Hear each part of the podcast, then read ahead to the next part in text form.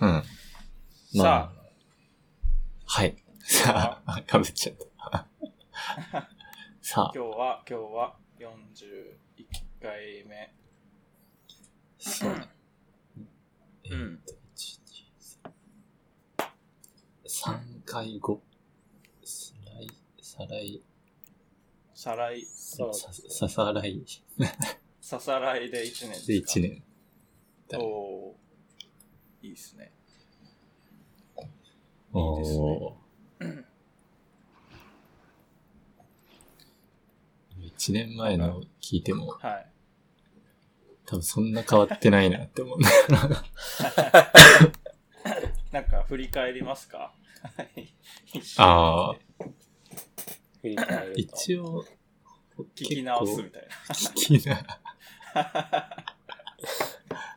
どういう放送形式になる？な。な、何を言ってたっけ？みたいな。あ、で、それは今どうなってんだっけ？みたいな話を。あー、なるほど。そっからアップデートあったかな？みたい確かに。な。なんかセレクトして聞いてみるっていうのはありかもしれないですね。あれだ。GitHub のデータが北極圏に行きましたとか、ああ、ああ、懐かしい。錬金術。あそれ錬金術。錬金術とか。錬金術？なんでそんな話してるんですか？錬金術？錬金術の本を読んだんだよ。ああ、そうか。田村さんがそう、そう読んでたんですよ。とか。結果的に、なんか、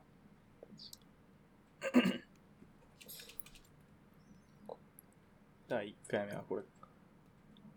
1回目は何だろうフラッター、フォー、タイプスクリプト4。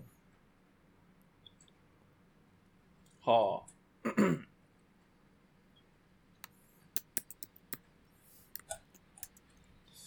フラッター、ほう。そんなのがあった。デスクトップアプリの話から。ああ、はいはいはうーん。い。なんかそういう感じですよね。ああ、まだ Next.js、そうか。9とかだった。9とかだったっていうか、まあ、今度11出るっていうぐらいですけど。ね。って。うん。11か。なるほど。まあ、そうですね。ちょっとそういうのもありかもしれないです。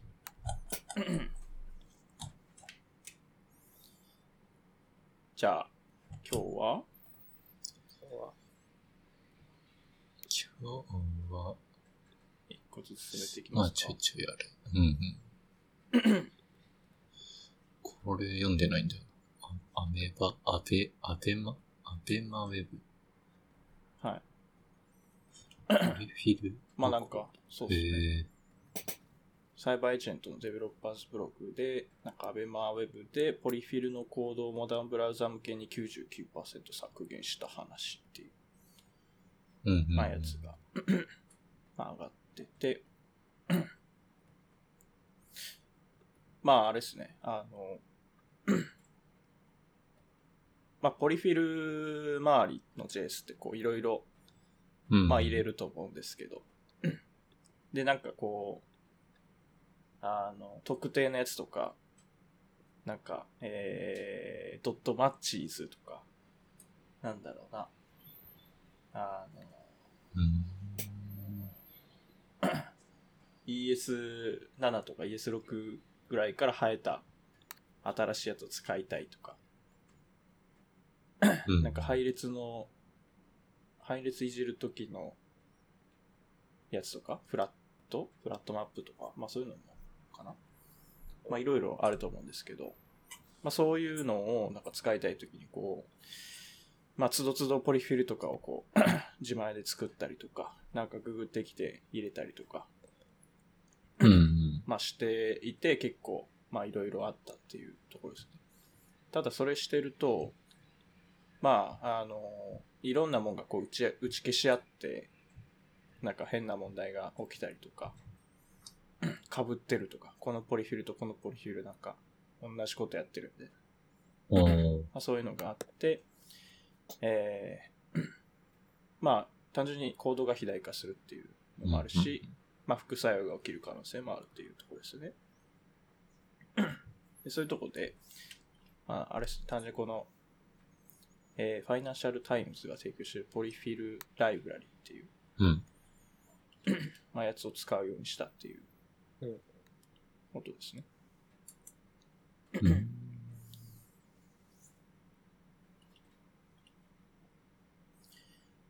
まあ、これは、フィルライブラリー。ブラウズ、そうっすね。まあ、ブラウザごとに出し分けをするっていう。へことですー。うん。まあ、そうすると、その、そのブラウザにしか、あの、必要のないやつとか、まあ、そういうのをこう、えー分けれるんで、まあ、なんか、あれできるっていう感じですね。あはいはいはい。うーん。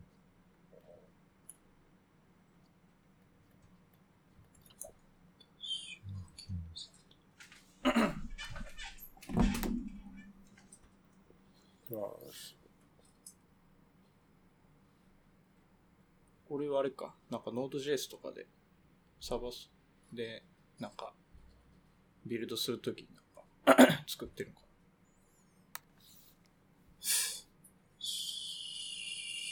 そう。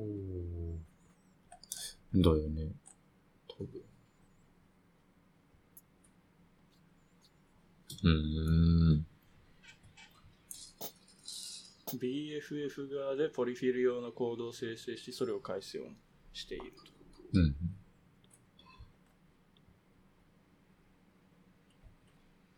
ああ、実際の実装のコードもありますね。うーん。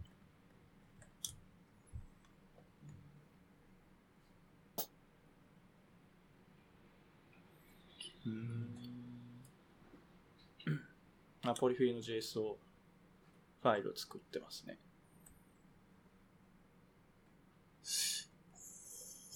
ほうほうほうほうほうほう。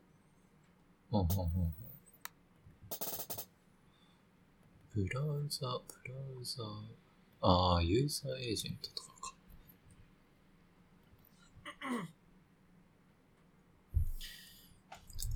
まあ、そうなる。これなんか、あのーあれで変わったりしないですかね？ user agent のやつ。はい。取れ、取れなくなる系のやつとかで。あ、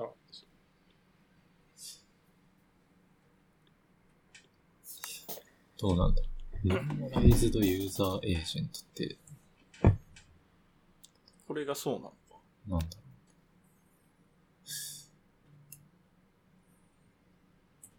う。でなんか、文字列じゃなくなるみたいな、なんかそんな、そう、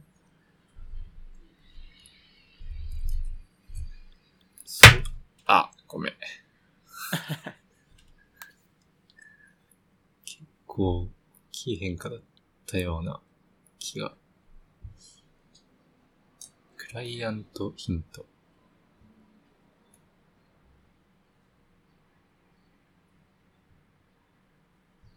うん。まあでも、そこが変わったらその部分だけ変えてってことなんじゃないかな。そうですね。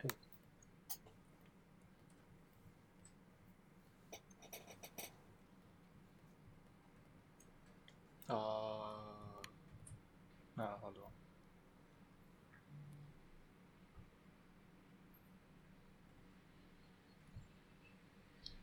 うん。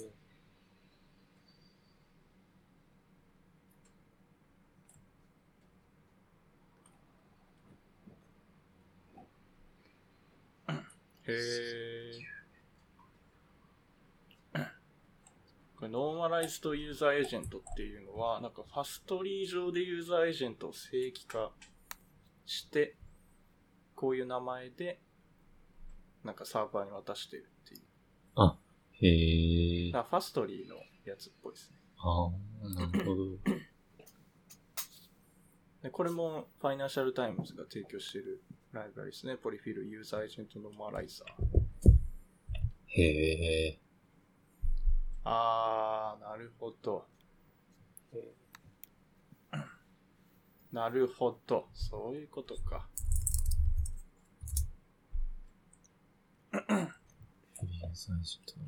はあ。はあ。ー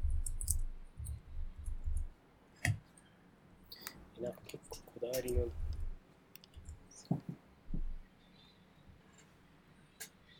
うん。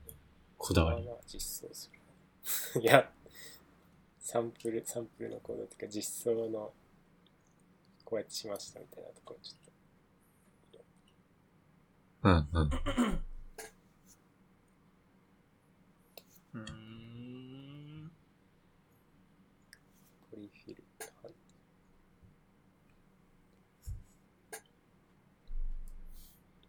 なるほど。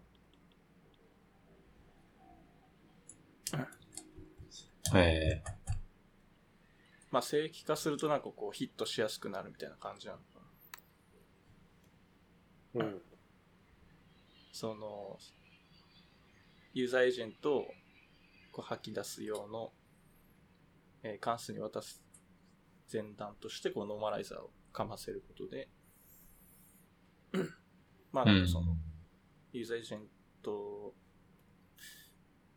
のなんか不要な部分とか外して、まあなんか、ポリフィルが必要なやつごとにこう。文字列を整形してくるというか。で、それをファストリー上でやって、で、それが、まあ、サーバーに渡っていくと。だそれを使っている。うんうんうん。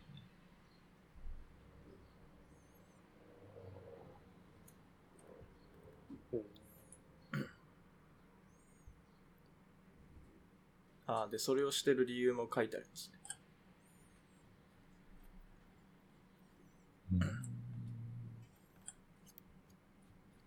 なんでわざわざファーストリー上でやってんのかっていう。ほう。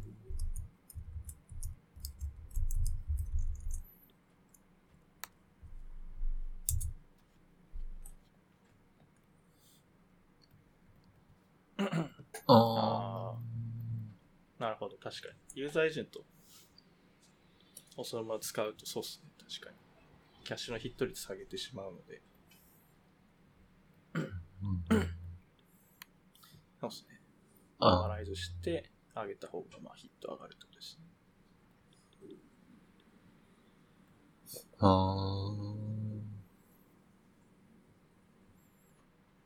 まあ確かに。確かにそう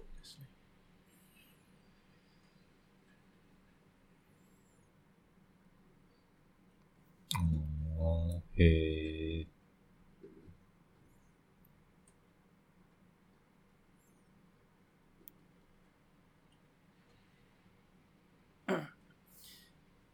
へえ。うん。99%減るって、何だったんだって感じだよね。それなんかでも、どうなんですかね。まあ全体的に見ればってことなのかあ、だと、モモダンブラウザの場合は、まあ、ポリフィルは実は1%分しかいらなかっな。うん、まあそれはそうですね。だからこういうのってもうなんか、あ、いいとか、なんか、そういう系のためにあるようなもんっていう確か感じありますけど。た。確かに、どこまでサポートしようとしてたんだ。うん。に。もともとが、何ですかもともとが、259.22キロバイト。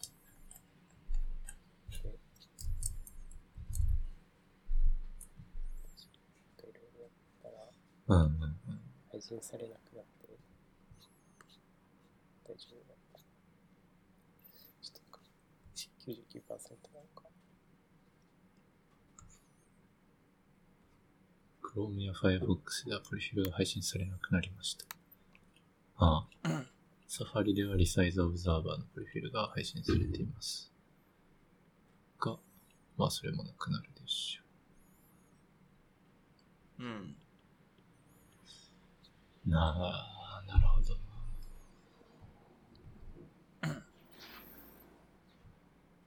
うーん。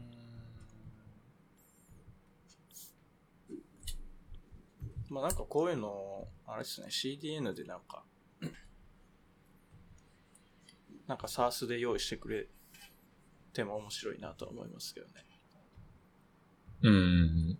同じ仕組みを勝手にはい。追加します。うん。万人が困るというか、そのうん。まあ、使って、そううんああ、でもそまあ、うん。だから普通にすらポリフィル .js ってアクセスすれば、そのリクエストヘッダー1個抜いて、なんか、そのブラウザ向けになんか JS 出してくれるみたいな。うん。なんかありそうですけどね。このポリフィル IO っていうのは、有志でやってる感じの、そういうああ、なんかあったな。この途中でポリフィル IO っていうやつを使ってもいいけど、なんか、特に故障してもわかんないみたいな。故障っていうか、障害があってもわかんない。フィルああ、なんかあったなっていう感じはするけど。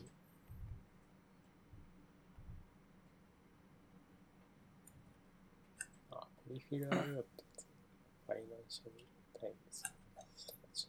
3セルフ。あ、そっか。ポリフィル IO でいけてたのか。そうだ、そうだ。そうだった。 polyfill そうなんだはいそうそうプリフィル IO も出し分けみたいなのができる。そうですね。あはい。へえ。なんかもうめっちゃ昔にやった気がする。4年前ぐらいになんか、これ見つけてはやった気がする。うん、あ、一応これなんかファイナンシャルタイムズが提供してはいるのか。ああ、これもファイナンシャルタイムズなんだ。うん。本当だ。えー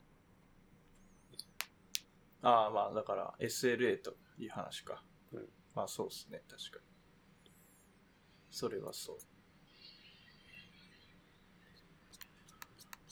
えー、まあそれで自分のところで頑張りましたと。うん。へえ、すご。へえ。確かに。まあ無料のやつはよく落ちますからね。まあね。すごいな。なんか、放送、放送事業とか、15分障害があると、総務大臣に教えなきゃいけない。知らせなきゃいけない。ああ、放送事故ってやつですね。ああ。へえ。SLO99.99715% 以上にしなくてはならない。うんはい。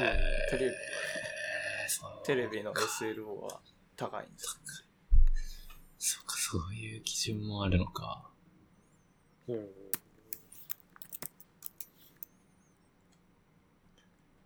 へえ、いや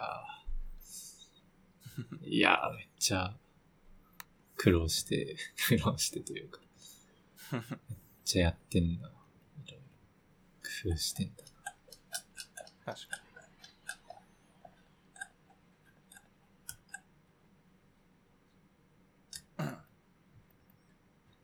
これでも、あ、あ、アメ、アメーバウェブ？の話、アベマ、アベマアベマウェブ？アベマウェブっていうのは、なんか、テテレビの方か。そういえば、確かに。アベマアベ TV マのウウェブ。ェブ、アベマ TV のウェブ版。ことなのかな？ああ。パムになんかウェブ将サイト棋ってるやつか。あ、そうそう。あ、そういうことか。うん。いやー、将棋見てますよ。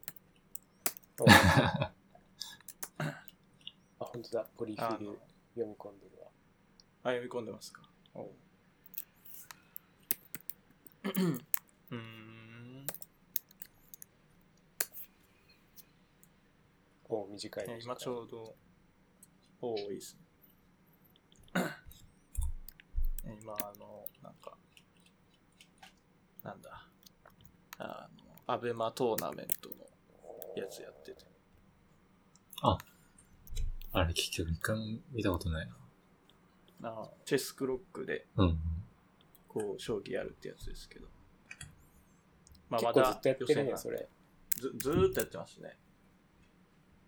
もう長い間。もうチーム数がすごい多いんで、全然終わんないです。引き伸ばして、引き伸ばしてやってるんで。引き伸ばして。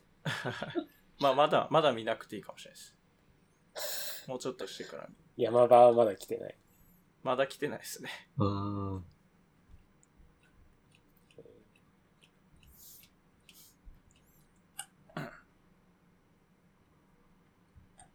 まあでもあれか、藤井さんのとこは買ったのかな？で、あと。羽生さんのとこも買ってて、まだ、そうっすね、渡辺さんとかのチームはまだ出てない。出てないとこもあるんだ。うん。今日、今日かなえまだ予選なんで、うん。時間かかってますね。ー、ああ、ああ、そうなんだ。うん。そんな長く。うん。いやいや。なるほど。まあ、アベマ、ウェブそうっすね。いいっすね。ポリフィル。うんうん。なるほど。うん。じ、実践的というか、なんか、そうだね。うん。なんか今後やるとしたら、すごい参考になりそうなサイト、あブログだったな、という感じですか？うん。うんうんうん。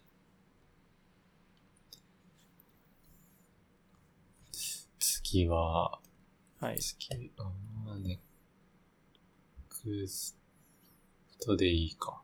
ちょっと長いかもしれない。ネクス11。ト11は。まあ、コンフ、ネクスト JS コンフがあって、まあ、そこでどれぐ、らいあったんですか？あ、でもこれ24分か。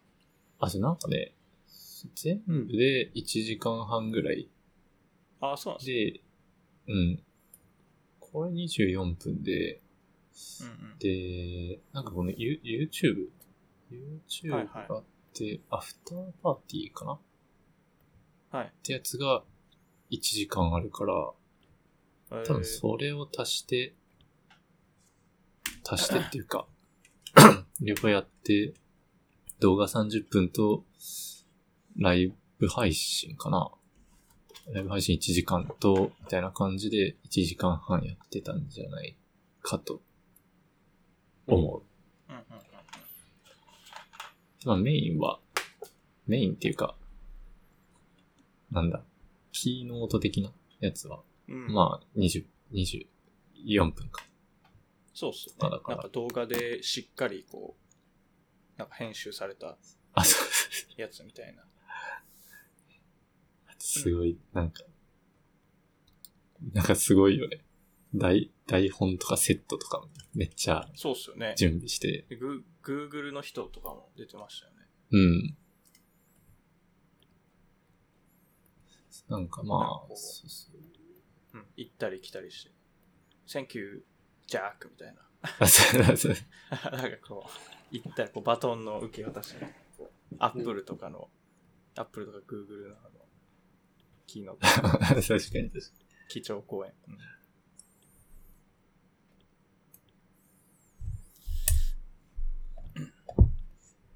一応で、はい。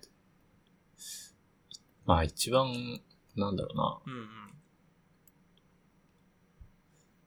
なんだろうね。まあその24分の中で最初にパッと出てきた一押しっぽいやつはうん。Next.js ライブ、Next.js ライはいはいはい。あ、そうっすよね。うんそれはすごかった。ブ。で、まあ、どういうのかっていうと、まあ、なんて言ったらいいんだろうね。ブラウザ上で、なんか完結するというか、うん。ブラウザ上で Dev サーバー、NPM ラン Dev の結果が見れて、エディターもそこに表示されていて、で、まあみんなで見ながらできる。で、うん他の人のカーソルがどこにあるか、とかも分かって、うんで、まあそのカーソル使ってチャットみたいなコミュニケーションも取れる。うん。みたいな、なんか機能かな。えー、すごい。コードも見れるんだ。ううん、なんかそうみたい。コードも同時編集なのかなそうじゃないですか。なんか、そうそう、絵を描いたり、え？絵を描く？なんかペンのツールとかもあって。そうっすよ。なんかくるくるくるみたいな。そうそうそう。ここ、ここって。まあしてここがちょっとこうだと思うんだけど、誰かいいアイデアないですか？みたいなのを、まあチャットで打ち込んで、で、まあ誰かが、こういうのどう？って言って、まあ実際ソースコードを、まあカシャカシャって知ってみて、で、いいねいいねって言って、みたい。いなことができる。あまあなんか、な、なんだろうな。その手があったかみたいな感じが。なるほど、とは思った。どこまで使える？使いやすいだろうかみたいなのはあるんだけど。うん。これが、どうなんだなんかまだ、アーリーアクセスしかないのか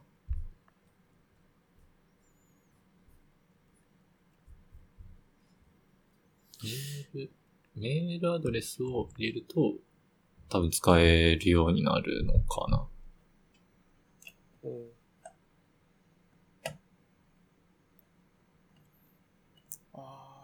あ多分。あれですねあ、あバーセルか。まあ、バーセル上でやる、動く仕組みだから、バーセルに、まあ今のところうん。有料じゃないとできない説ある。あー。いや、チームだから。あ、いや、そうっすね、そうっすね。これなんかチームの、いや、なんかその NEXTJS ライブのページの一番下に、トライ NEXTJS ライブプレビューリリースって書いてあって、これ今やろうとしたら、なんか、あのチームバーセルのチ,、はい、チーム名を入れてくださいみたいなの出てきて、うーん、あ、本当だ。チームネーム、チはい。それが、えー、プロプランですね。ームああ、なるほど。インクルードフリー14デイトライアル。プロプラの14日間トライアルみたいなのが一応ああるって言ってるのかうん。うん。20ドル月パーメンバな。なあ。なるほー、ど。アップトゥ10チームメンバー。10人まで。10人までのチームで1人20ドルは、うん まあまあ、まあまあ、あまあまあ。なるほど。そういうことか。まあ完全にリソースバーセルのを使うから、まあ、しまあょうがないのかっすね確かに。うん。確かなんかその、なんだ、ホットリロードというかその、デブサーバーとしての性能も、まあ、こっちの方がローカルより早いよみたいなことも言ったりしてた。ちょっとな、なんでかは、わかるようなわかんないようなだったんだけど。うん。まあ、専用の用意してますみたいなことかな。なるほど。うん。そう、まあこれが多分一番派手なやつ。あ、で、これ地味、地味にすごいなと思ったのはなんか、うんレスポンシブで、こう、形が変わったりしたときに。あの、そのカーソルがある、存在するコンポーネントはちゃんとうまいことなるようにできてるらしくて。うんうんうん。うんうん。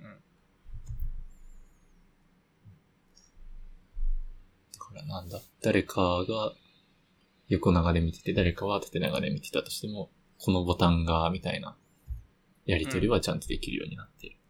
すご。えその辺なんからしい。えネクスー、どうトいうこと？多分ワープとかはするんだろうけどね、カーソルが。まあそうっすよ。うん。でもなんか、そうそう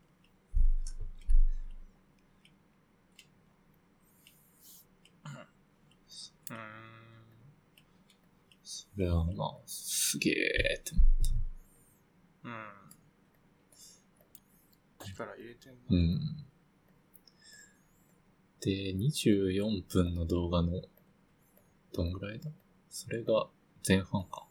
その辺話してて、まあそのライブ、Next.js ライブの紹介をしつつ、うんあの、Next イメージ、画像の最適化がまあさらに良くなりはいました、みたいな話とかもまあしてた。ありましたね。うん。それは、なんか、なんだろうね。文文章を読読む方がわかりやすいかもしれないけど。まあなんか画像をインポートして書くことができて、そうするとサイズとかは自動で計算して入れてくれたりとか。あとは、なんだ、あの、最初ぼやっとちっちゃい、容量ちっちゃい画像を表示して、後からちゃんとしたのに置き換えるみたいな。まあその辺もうまくやりますみたいな。インポートするだけでです。あ、そうそうそう。あの、ミディアムがやってるやつですね。あそうそうそう。そんなのをやりますみたいな。紹介もあった。うんうん。あれでもどうなんすかね僕あんまり好きじゃないんですけど、あれ。 blur のやつ。まあ、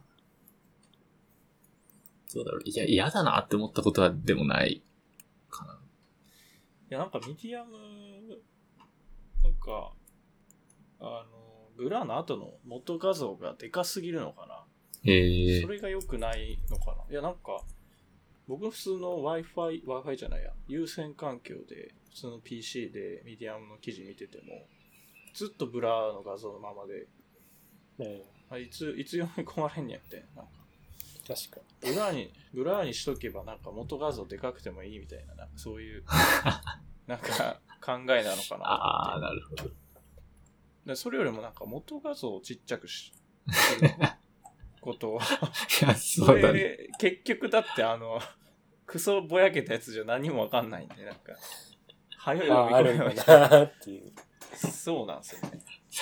であれば別になんか blur じゃなくても、なんかローディング画像でも全然何でもいいから、早出せって。ああ、なるほど、なるはい、なんか結構イライラしますね、ミディアムのやつは。ほどねユーザーになって。うん。別に、ああ、ブラ面白い。だろうが、なんだろうが。わかんないですかね、あれじゃ。確かに。領、領域かな？あの、なんか、ガクってならないうん。のはいいみたいな、なんかまあ、技術的なところは、まあいいことあるんだろうけど。なんか、うん確かに、それに甘えてやられると何もわからんままになるみたいなのは、あるね。あるかも。そうなんですよ。ああ。それ、面白いな。確かに。うん。うん。うーん、だから、まあ、どうなんだろうなーって感じですね。なるほどね。うん。まあ、それを使って、まあ、うーん。でもそのデベロッパーのマインドがやっぱ変わんないと、みたいな。なんか、使う Next.js はすごくまあ頑張ってうんうんうん。イメージを書き出す人のはい。なんか、デベロッパーがなんか、ちゃんと考えてない人がたくさん生まれる世の中は嫌だな、みたいな。なんかそういうちょっと Next.js とか、まあこういう、なんていうんですかね。デベロッパーを脳死にさせるプラットフォームっていうのはなんか、それは全体最適になってんのかみたいな、なんかそういう、なんかさ、深いな。そういうのは結構考えますね。み、みんなが嬉しいのか、最最終的に。はいはい。デベロッパーのなんか能力を低下させるのではないかって、そう。細かいこと考えるなくなるから、勝手にやってしまうぞみたいな。いなるほど。や、はい。まあ、次のとことかもそれちょっと関わりそうだ。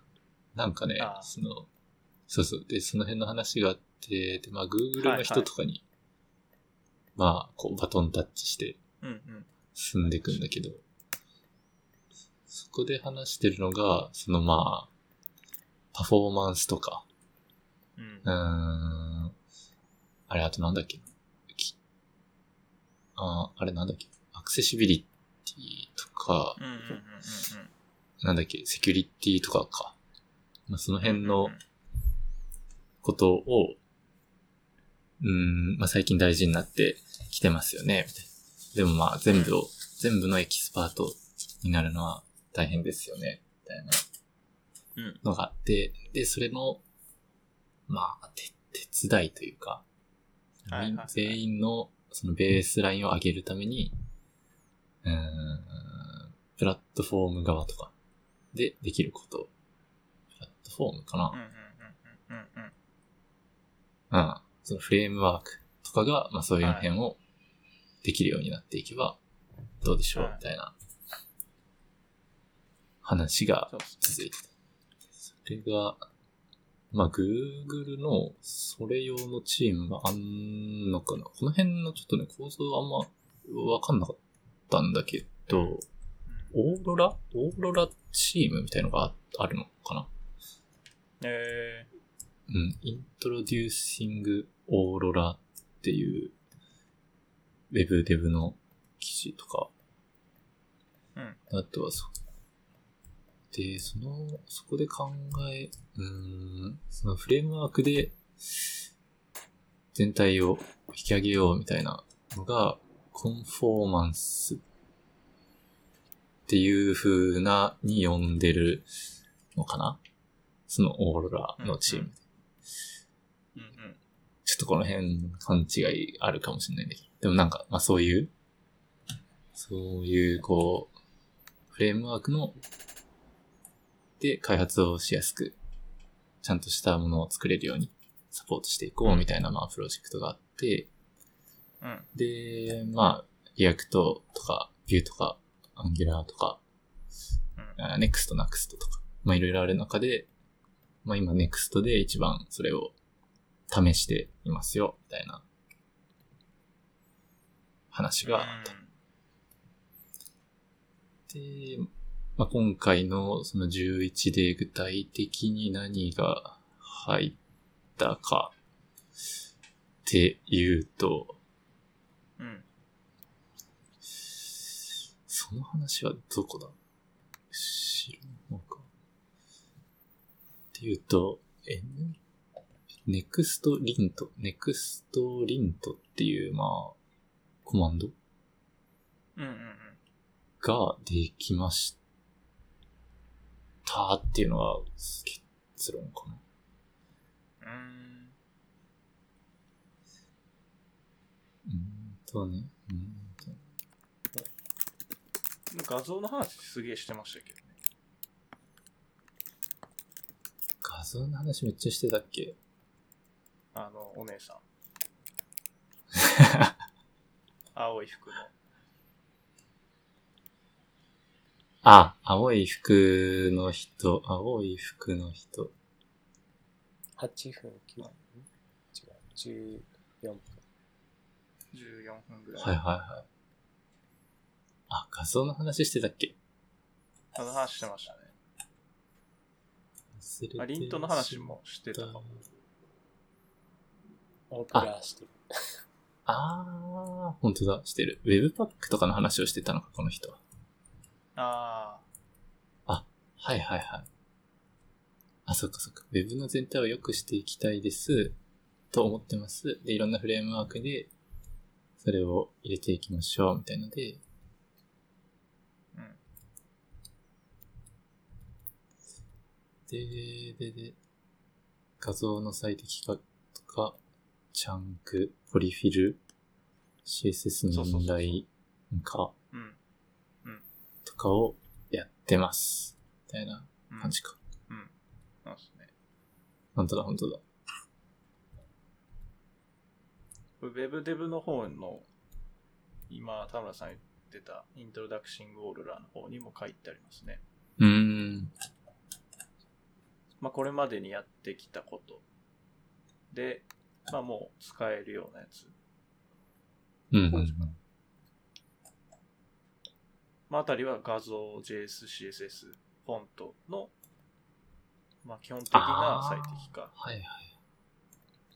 本当の最適化とか、なんかあったね。ちょっと前の。うん。うんうん、うん。で、まあ、そうですね、画像の、まあ、最適化のところ。まあ、確かに Next.js でイメージコンポーネント出てましたね、そういえば。うん。てか、前使、使いましたけ ちょっと難しかったね。ど。はい。結構ディ、div タグをゴリゴリ入れてくるから、ちょっと、CSS ちょっとむずいみたいサイズがそう難かったけど。うん。な。うん。まあ、そういうのか。それをやってますよって感じか。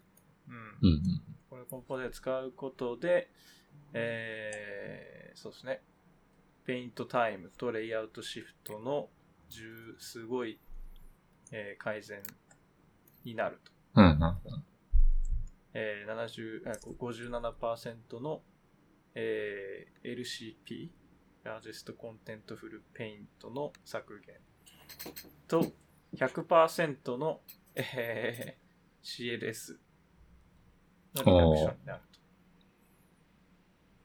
いやあ、まあまあ、まあまあ、そう、そりゃそう。サイズそかけばれはそうそれはそう。まあ、や、や何もしなかった。まあサイズ書けばまあ、いい、いいけど。サイズ書いてるの書いてないのとっていうのの違いってことです。0と100しかない、ないわ。それはそう。うん。あと、フォント、うんまあ、あとそうですね、うん CSS にインラインか。Google、前なんかうん言喋ったよね。Google の Web フォント最適化しますみはいたいな。うん。はいはい、そうっす。なんか、インライニングみたいなのとかうん、うん。あった気がする。うんちょっと前のバージョンとか。ですね。うん。そうかそうか。それが、オーロラの、まあ、やってることか。うん。で、で、ってことか。で、うんそういうこといろいろやってんだけど、それを全部理解してやるのは大変ですよね、みたいなところから、コンフォーマンスの方につながるのかな。で、リントとかでサポートしますよ、みたいな感じ。イント。それ、それ、それはど、ど、どこですか？これ WebDev のやつ。WebDev のね、えっとね、また別のやつかな。あ、別のやつ。うん。そこの、その、なんだ、いろいろと最適化をしてますっていう話があって、うん。で、その最適化を上手に使うために、Next11 では、えーと、Create Next アップして、Next Int っていうコマンドをうん打つと、うん Next.js にコンフォーマンスシステムってやつが導入されて、その、今まで話してたような最適化が、なんだ、リンターとかで指摘してくれます。みたいな話につながっうん。ていくみたい。で、そのコンフォーマンスコンフォーマンスで合ってるのかななんか合ってますね。は、えっとね、コンフォーマンス for Frameworks っていう WebDev の記事がまたて、ああ、すごい面白いです。これ。ここに、そう、そこに書いてあったりもする。ああ、確かに。コンクルージョン。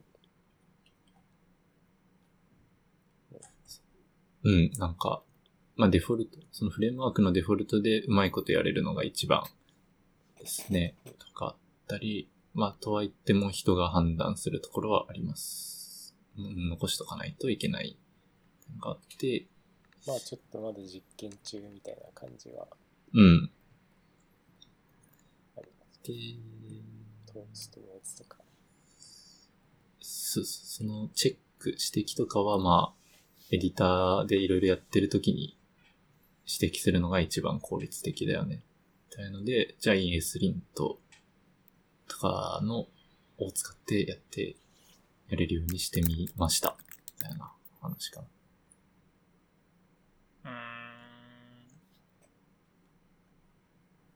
うーん。うん。がで、Next.js にまず入りましたよっていうので、これ、使い方、す使ってないからわかんないんだけど、多分、Next.lint ってコマンドを打つと、なんか ESLint の必要なプラグインとか、ルールとかが加筆されたりするのかな？うーん。あー、あと Next の側にもなんか変化ありそうだけど。そそれをやると、なんか、開発画面上に、こう、こういうことをすると良くなりますみたいなのが、まあ、出てくるようになったり、まあ、エディター上でリントが、なんだっけな、パス href を入れましょうみたいなことを言うっていうデモがあったかな。えーうんすごいな。えなんかこれフレームワークの作ってる人によりスタティックアナリシスを頑張る必要が出てくるという話ですよね。あのダイナミックチェンクスとかなんかいろいろ頑張ってチェックする。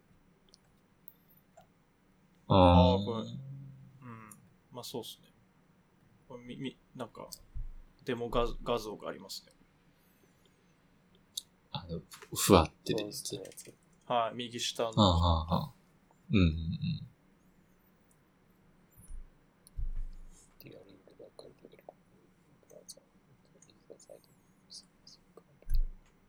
えー、これ、えー、うんランタイムエラーって出てくる。えランタイムエラー、ラージイメージいや on this page。あ、はいこん、あー、1.6秒。LCP が遅いうんがランタうんイムエラーとして言われる。出てくる。えー、ワーニングとかじゃなくてもエラーなんだ。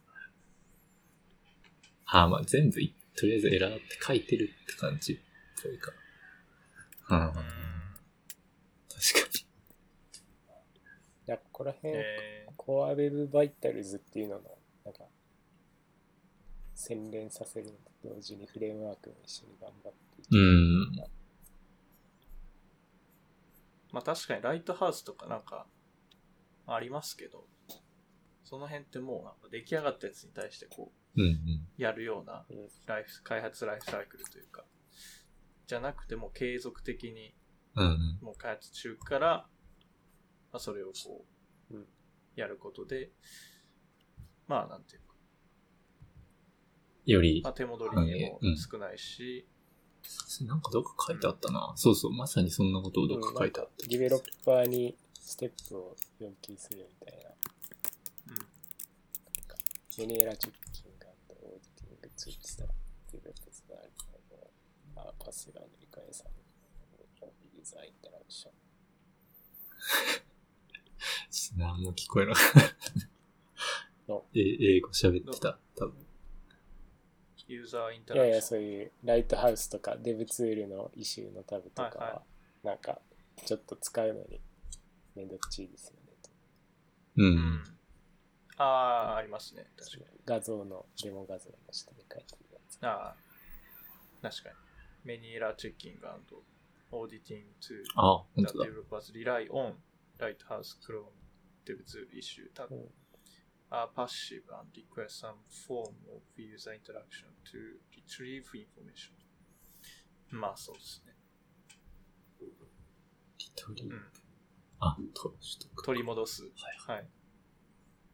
Developers are more likely to act when errors are surfaced directly within their existing tools. ああ、ああ、ああ、when they provide concrete specific action that should be taken to fix the Next.js が結構、まあ今のウェブ開発でイニシアチブがあるから一緒にやりましょうみたいな話で。うんうんうんなんか、そうだ。 React が多いよねってところから入ってるみたい。まあ、うんリアクうん。その Google のオー,、うん Aurora チームなのかな？その Google のその改善チームは、まあ一番多いのは React なので、みたいなところか。で、まあ React 本体より Next なので、みたい いや、そこ確かになんかちょっと、おっと思うとこですよね。一応、 I ntroducing Aurora のところで、 Next、Nuxt、Angular の名前は出てる。いや、それもなんかちょっとおっと思いました。 Next、Nuxt、Angular なんだみたいな。Angular、おお、ほうみたいな。CSS リア React、React、Vue、Angular ならわかります。 Next、えー、 Nuxt、Angular、Angular、Angular、あ、そうか、みたいな。ちょっとグー、 Google のなんか、ちょっと、配慮というかなんか、 Google が作ってるから、 Angular。なんか、ちょっと、ひ、ひいきというかなんか、まあ、 Angular のチームに気を使って、うん、なんかそんな感じしました。 Angular 確かに NEXT とか NUXT 的な SSR フレームワークないないから、あ、 Angular なんだみたいな。ああ、確かに。そっか。うん、ないのか。これだって React に働きかけてないですよね。 Vue にも働きかけてないです。NEXT と NUXT ですよね。うん。いやなんで、うん。へえーみたいな。アンギュラーかっていや、まあ感。じにはなアンギュラー、あれなんじゃない？なんか、ネクストみたいなとこあるんじゃない？知らんけど。あーあのななんかでっかい守備範囲広いみたいうん。いや、もうアンギュラーはもうないっすって。オワコンですっな。て。アンギュラーマジでオワコン。あれやめてほしいマジで。あれを採用しないでください。アンギュラーはもうデプリケーティッやで いや、もう学習コスト高すぎてもちょっと。アンギュラー僕はややりたくない。リーチド、イッツ、EOL です。EOL ですよ。GitHub のリポジトリとか全然8時間前にコミットして、もう、いや、アンギュラーが。いやいや、でもこれあれなんだろう。なんかコラボしやすいところからなんかまあ一緒にコラボしましたみたいな話なんだろうね。Google が。うんああそうですね。実際はネクストとバーセルとかはなんかこう、なんか最先端みたいなまあそうか、確かに。やってるだろうし。組織だもんね、ちゃんと。うん。ビューとかはまあなんか開発してる人たちそんな、今どんくらいアクティブなのか知らないけど、ネクストの方がそういうのやってくれそうなイメージ。確かうに。ん。ああ、そういうのもあるか、確かまあなんかゆくゆくやるんじゃないですか。に。うん。うん。うん。これをコンフォーマンスって言うんですね。これちょっと新しい用語だからちょっと要チェックです、ね。そうだね。うん。はい。なんかニュアンス的にコンフォーマンスっていうなんかもう俺が基準だみたいな感じが。うん。いやよくわかんないですけど、うんうん。俺がルールだみたいな感じうんうん。する。まあ、だから Google が、まあ、これまでベストプラクティスとしてきた、まあ、ウェブバイタルとかのあたりの話を基準として、まあ、だからこれをなんか、まあなんか、仕様とかにこうまとめてあるんですかね、なんか。うん。うん。コンフォーマンス。うん。うん。ストロング。何がコンフォーマンスなのかっていう。でそれをもとに、各言語とか各フレームワークで実装していいきますよみたいな。そういう感じなのかな。ネクスト、今回はネクストリントで。次はナクストリントで、次はアンギュラーリントかなみたいなうん。まあ、すごくいいと思います。うん。そう、そんなうん。感じでした。はい。それがまあ、ネクスト。まあ、今週はでもそ、そいつがまあ、メインかなって感じ。うん確かに。あとは、まあ、やる、やる、やるか。どうですか？あとはね、まあ、いつもの、あだ。はい。こアーダムさん。キーボード、バーチャルキーボード API。そうなん、やら、何やら、そんなものがありますよというツイートをしてて。マイクロソフトエッジうん。へえ。なんか、まずざっくり言うと、キーボードの、あースマホとかで仮想キーボードが出てきた時の見えてる範囲仮想キーボードで隠れない範囲の高さとかを取れます。みたいな話。うん。まあ、JS と CSS と、うん、あってって感じか。あ、そういうことか。うん。まあなんああー、か、これ確かに。これはアイオニックの人たち歓喜ですね。確かにであこのすあのリリプライで書いてますけど。ー、ええいや、これ、そうなんですよ。めっちゃ困るんですよね、へえ、その、なんだこれフラッターも割と困ってましたけどね。最近もういいのかなそうなんだ。問題は。へええー、あんま解決してないんじゃわかんない。どうなんだろいや、あのなんていうんですか。こう、スマホで、こう、キーボードの高さうん。っていうのが取れないっていうのがうん。結構大変なんですよ。うーん。なんかいろいろ。ああ、そうなんだ。フラッター、これ、キーボードで出すときになんかスクローラブルみたいなのしないとオーバーフローのいらんなる。今はどうかしないああ、なるほど。少なくとも半年前ぐらいまでは、スへクローラえ。ブルエリアにテキストインプットみたいなの入れないと、ピュッてキーボードが出過ぎた場合にだけオーバーフロはいはいはい。あの、黄色と黒の、ー。あ、そうです。そうです工事中みたいな。あれ。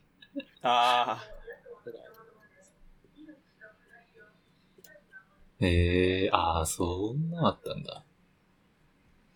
いや、キーボード周りは本当にいろいろ問題が起きるんですうよね。ーん。画像タイプあるじゃないですか。これえっとね、カレントビヘイビア、カレントビヘイビア。カレント、カレント、本当だ。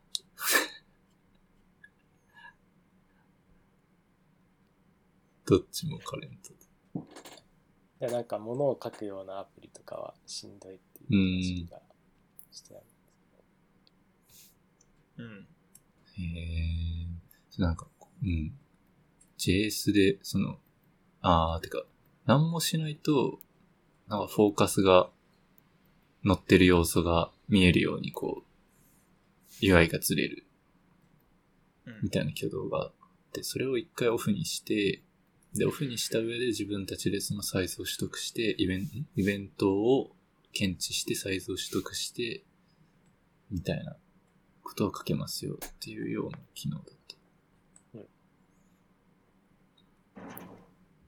うーん。へえ、大変なんだ。へえ。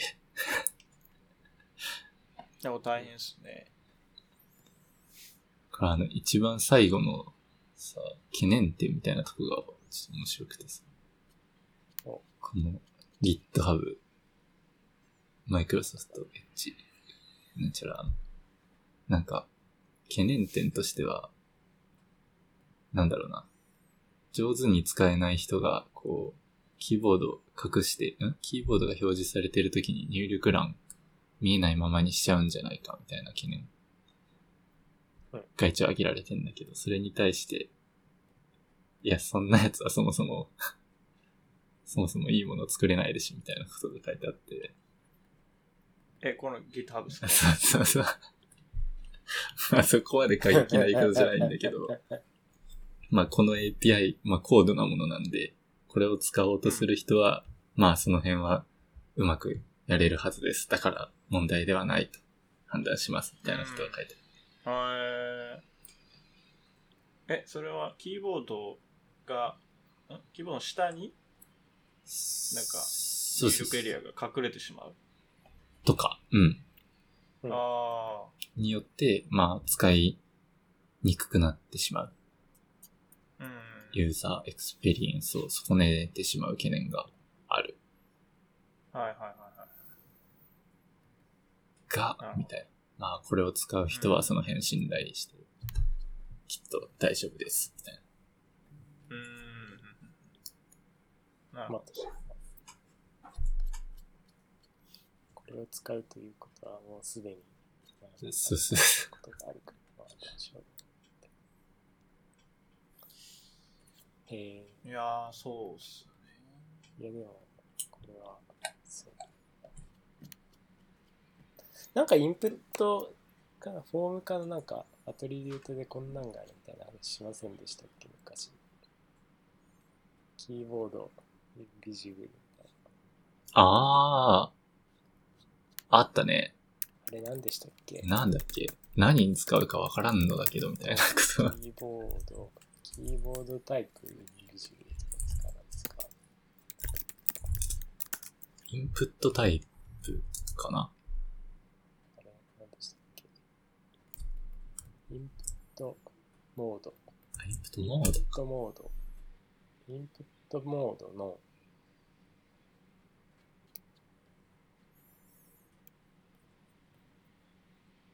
インプットモー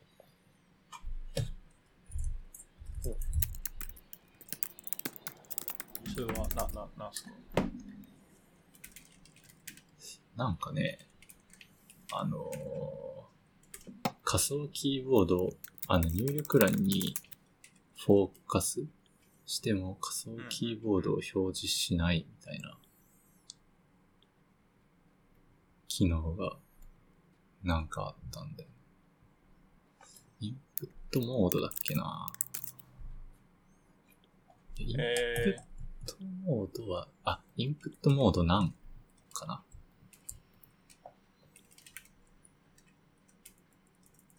あ、これ、そう、そう、これ、これ。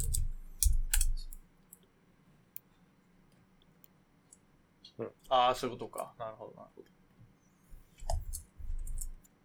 ド。インプットモード。インプットモードアトリビュート。インプット要素のインプットモードっていうアトリビュートに、なんて書くと、うんうん。そのインプットをタップして、フォーカスしても、仮想キーボードが出てこない。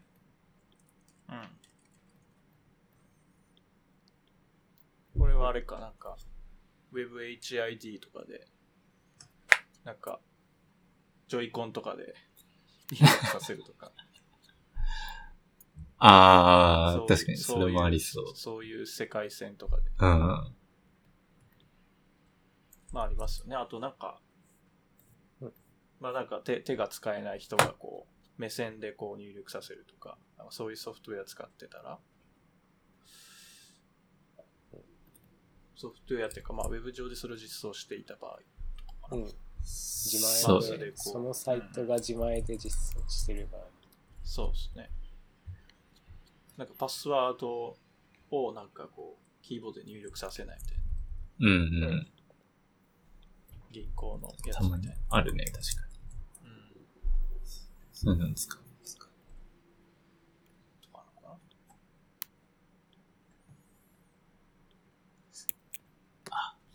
なんか作ったな、これ。作ってた。まあでもこれはあれっすよね。うん。スマホオンリーですもんね。仮想キーボード出てくるのスマホしかないかうん。もちろん。ら。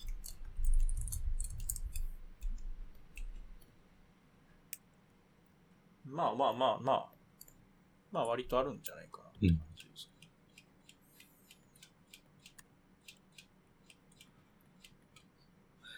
で、まあ、そんななるほ、ど。えーっと、なんだっけ？仮想キーボードと高さのうん話。これは、エッジだけの実装ってことですか？これは、まだなんじゃないかな。これ、どういうステータスだろう？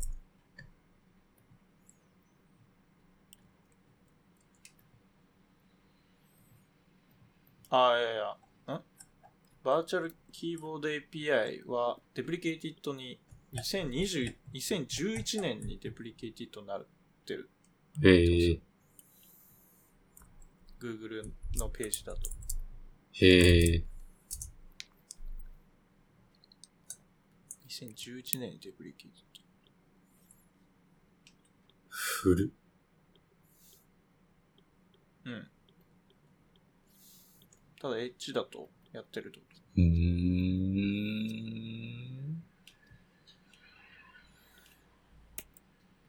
そんなことある？ジの、まあ、あれか。でも Google のブログで2009年にうん。なんか発表してますね、これ。えバーチャルキーーボード API の紹介を2009年の6月22日にしていあて、あ2011年にデプリケイティッドになってえーいるものです。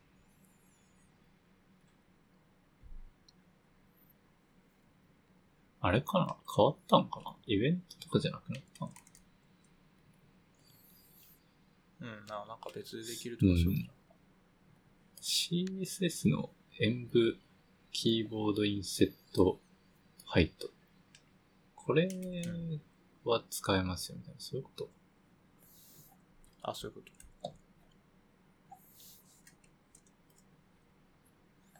へえあ、そうなんだ。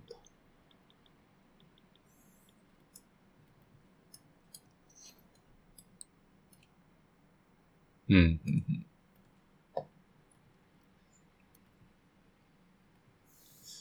うん、いや、キーボード周りは確かに。いろいろ問題が起こるんですよね。で、もう一個ね、まあその、ウィンドウの高さ系で似たようなのが、まあに似てないわ。似てないわ。うん。あって、あの、VH、100VH とサファリを組み合わせると、スクロールが生まれちゃう問題。なるほど。あれに、SVH とか。DVH とか、まあなんかそういうのが CSS4 かなわわかんない。なんかまあ、ある、あるだかできるだかが検討されてるっぽいぞと。えいやー、辛いけどまあ、あ、うん。まあ辛いけどわかりますね。めっちゃすごい。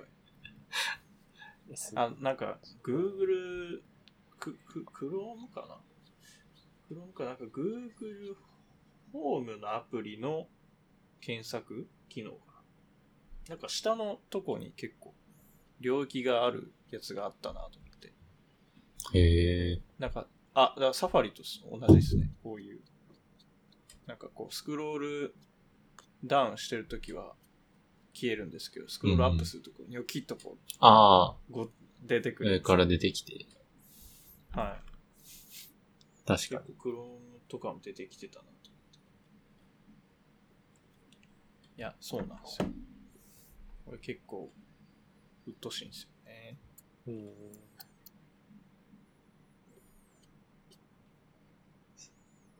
まあ詳しくはわからないんだけど、スモールビューポート、その、狭い、狭くなった状態の SVH って高さが、なるほど。サファリじゃなくてよかった。サファリ？VH、そう。ククロームとかもあるから、CVH とかっていうのかなと思ったら、そうスモールか。スモール、ラージ、スモール。で、ラージが今まで出てあとは、た。なんかダイナミック、DVH とかもあるし、ああー、それ両方とう掛けなんか、あれかな、それこそさっき言ってた、こう、スクロール、どっちかにスクロールしてるときは、狭くなっちゃうんだけど、みたいなのに対応するかな。うん。なんかそんなんもあるらしい。うんはい。ーブラウザ業界はコンフォーマンスがないんですね。いや、まあ頑張ってんじゃないですか。CSS が迎合しないといけない。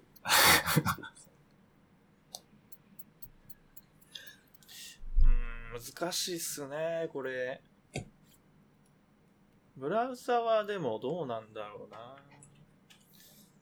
割と自由にやってもいいのかな。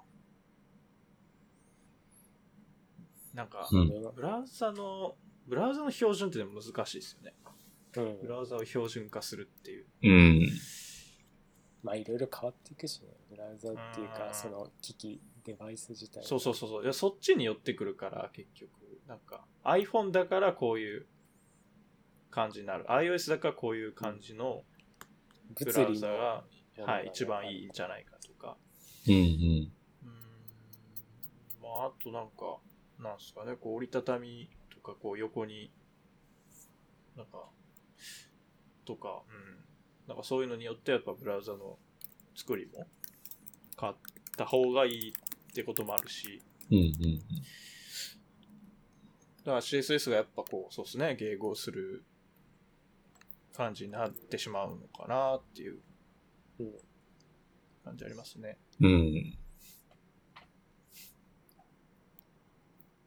まあ、これ、どうなんだろう。あの、一番下に追随してくる、なんかバナー？広告バナーみたいな。ああいうの、はいあれは別に、こんなんはわかんなくてもできるのかな。まあ、まあ、な、なんかできそう。うんそれはでできそうですね。まあ、それはできそうか。うーん。まあ、いつ使うのかな。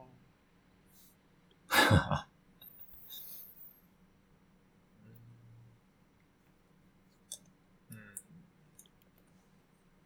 うん。なるほど。うんまあ、取れたら嬉しいとは思います。うんいつか、いつかまあねかもしれない。うん考えないで済むのが一番嬉しいけど。まあ、そうですね。まあ、そんな、はい。そんなのもあるらしいという話です。はい。で、まあ、次は、まあ、テイルウィンドは、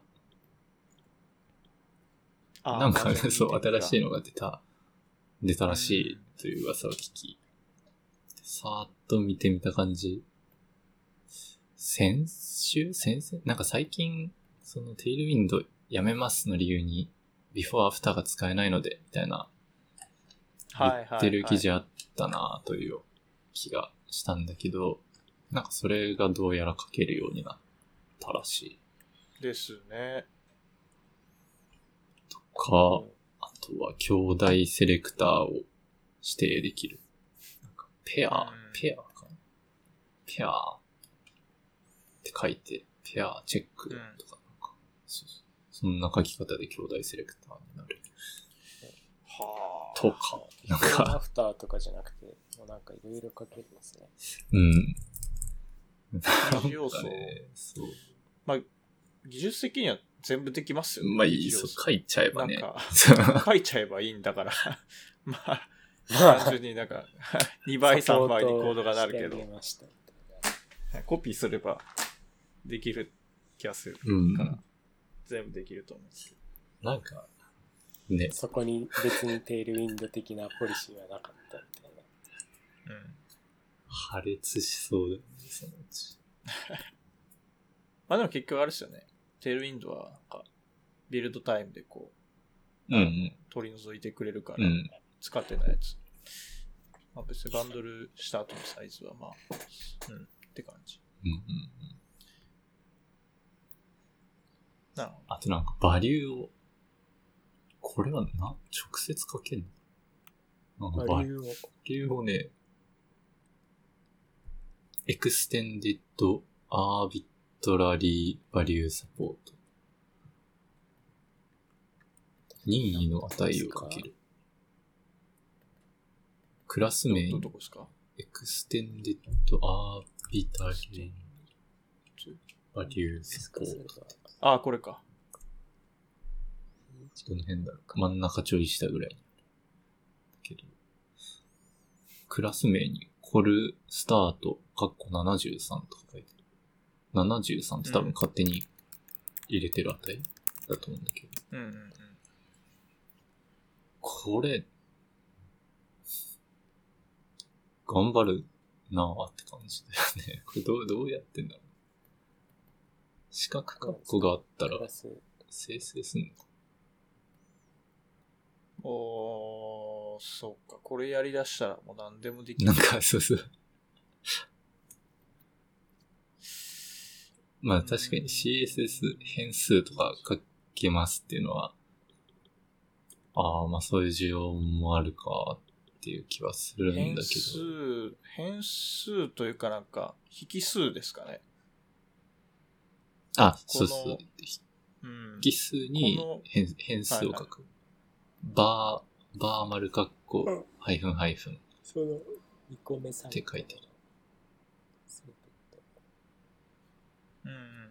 まあなんか、これテキストっていう関数みたいな感じですね。うんうん。でそこに値を渡すことで、まあ、なんか動的に、クラスとか、まあ、作ってくれたとか。かなえー動的だよね。さすがに。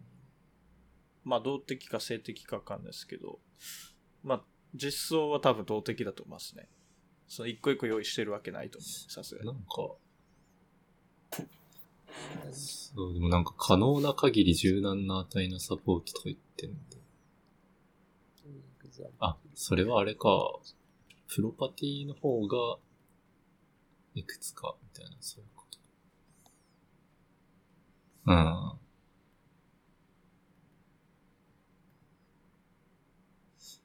ん。なんだろう。まあでもなんか、うん。頑張ってはいるらしい。印象としてはテールウィンドはこういう感じじゃないけど、気がします。うん。どうなんですか今、テールウィンド使ってる、称賛してる信者みたいな人たちは、シンプルだからいいみたいな話じゃなかったのか、気持ちになるんですけど、シンプル？どうなんですかね。CSS ファイルに書きたくないって感じなんですかね。そっちの方が強いのかな ?HTML に書いていきたい。バーッと書いて、うーおしまいでしたん。かな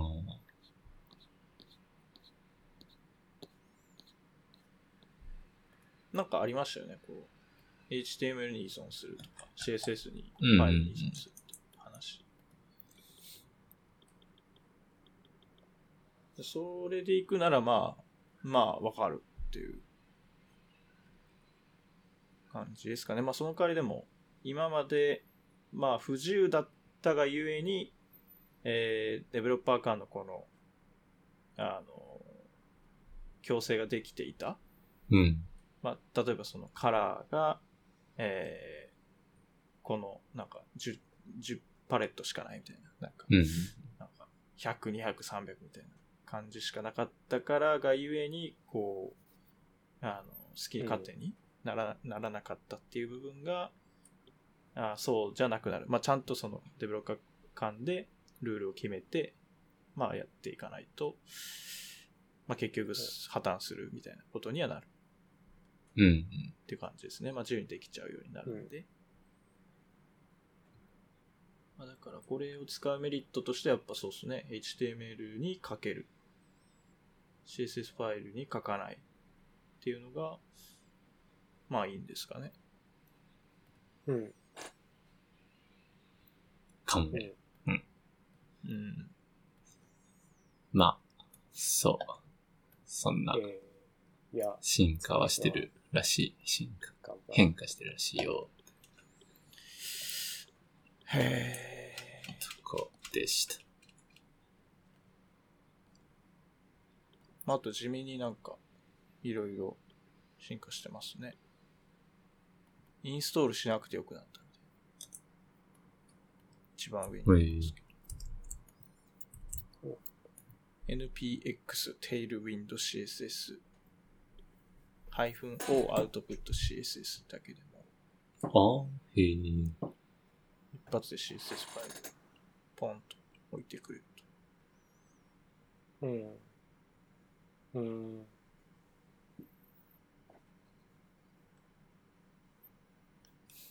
ウォッチモード。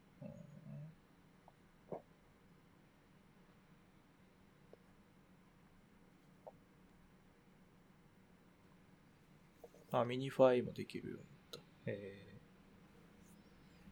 ー、CSS ナノっていうツールを使って minify することができるようになった。ああ。なんか聞いたことあるかも。うん。ほう。CSS の minify ってどうなるの？あんまり minify されてないな、でも。まあ、スペースとか利用が。そういうことですよね。JS みたいにこう変数名が A, B, C, D になったりするわけではないから。多分ね、うん。うん。あんまミニファイ感は少ないけど。うん。できないもんね。できない、できないことはないけど。まあできないっすね。あー。あー。へー。あー、なんか地味に、あー。なるほど。ボボトムっていうのが180デグ、デグリーに変わってたりとか。ああ、へえ。はあ。まあ、それが使えるようになったとか。で、ポスト CSS プラグインサポート。うん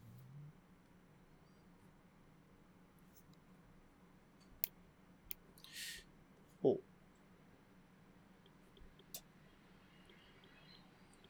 うん。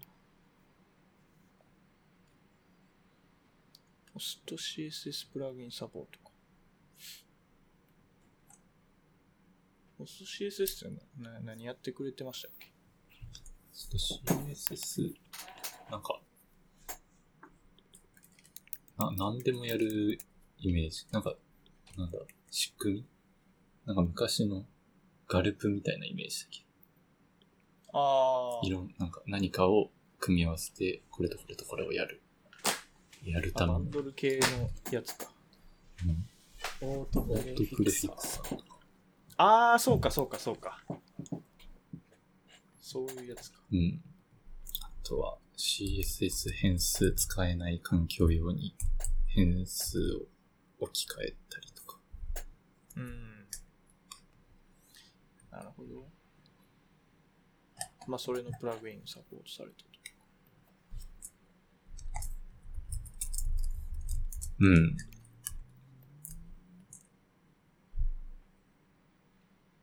へ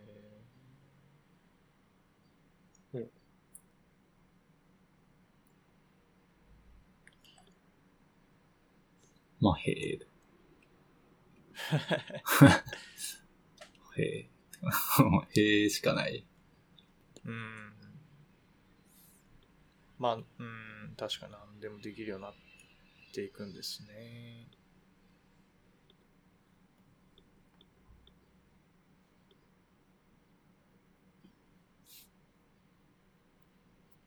はあ。うん。うん。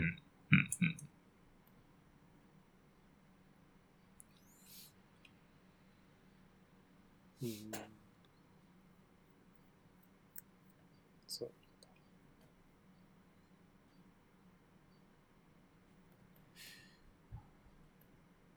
まあ、そんな、そんなとか。うんうんうんうんうんまあ、ここまででも良い。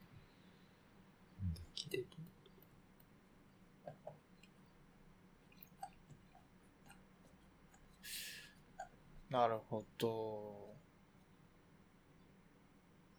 お、 React？そう。うん。どうどうしようかな。正直そんな分かってないんで。まあ、 React 18のうんなんか計画みたいなうんうんうん。2週前ぐらいなんか出て。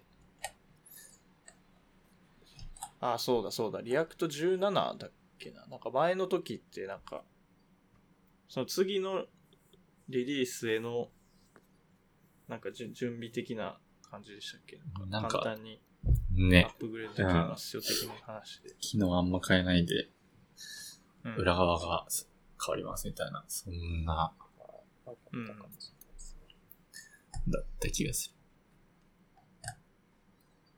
18は、18は結構変わんのかな？なんか、あ、でもまあ、あーどうだろう。なんか有名な API が使えなくなりますとか、なんかそういうのはなさそうだけど、うん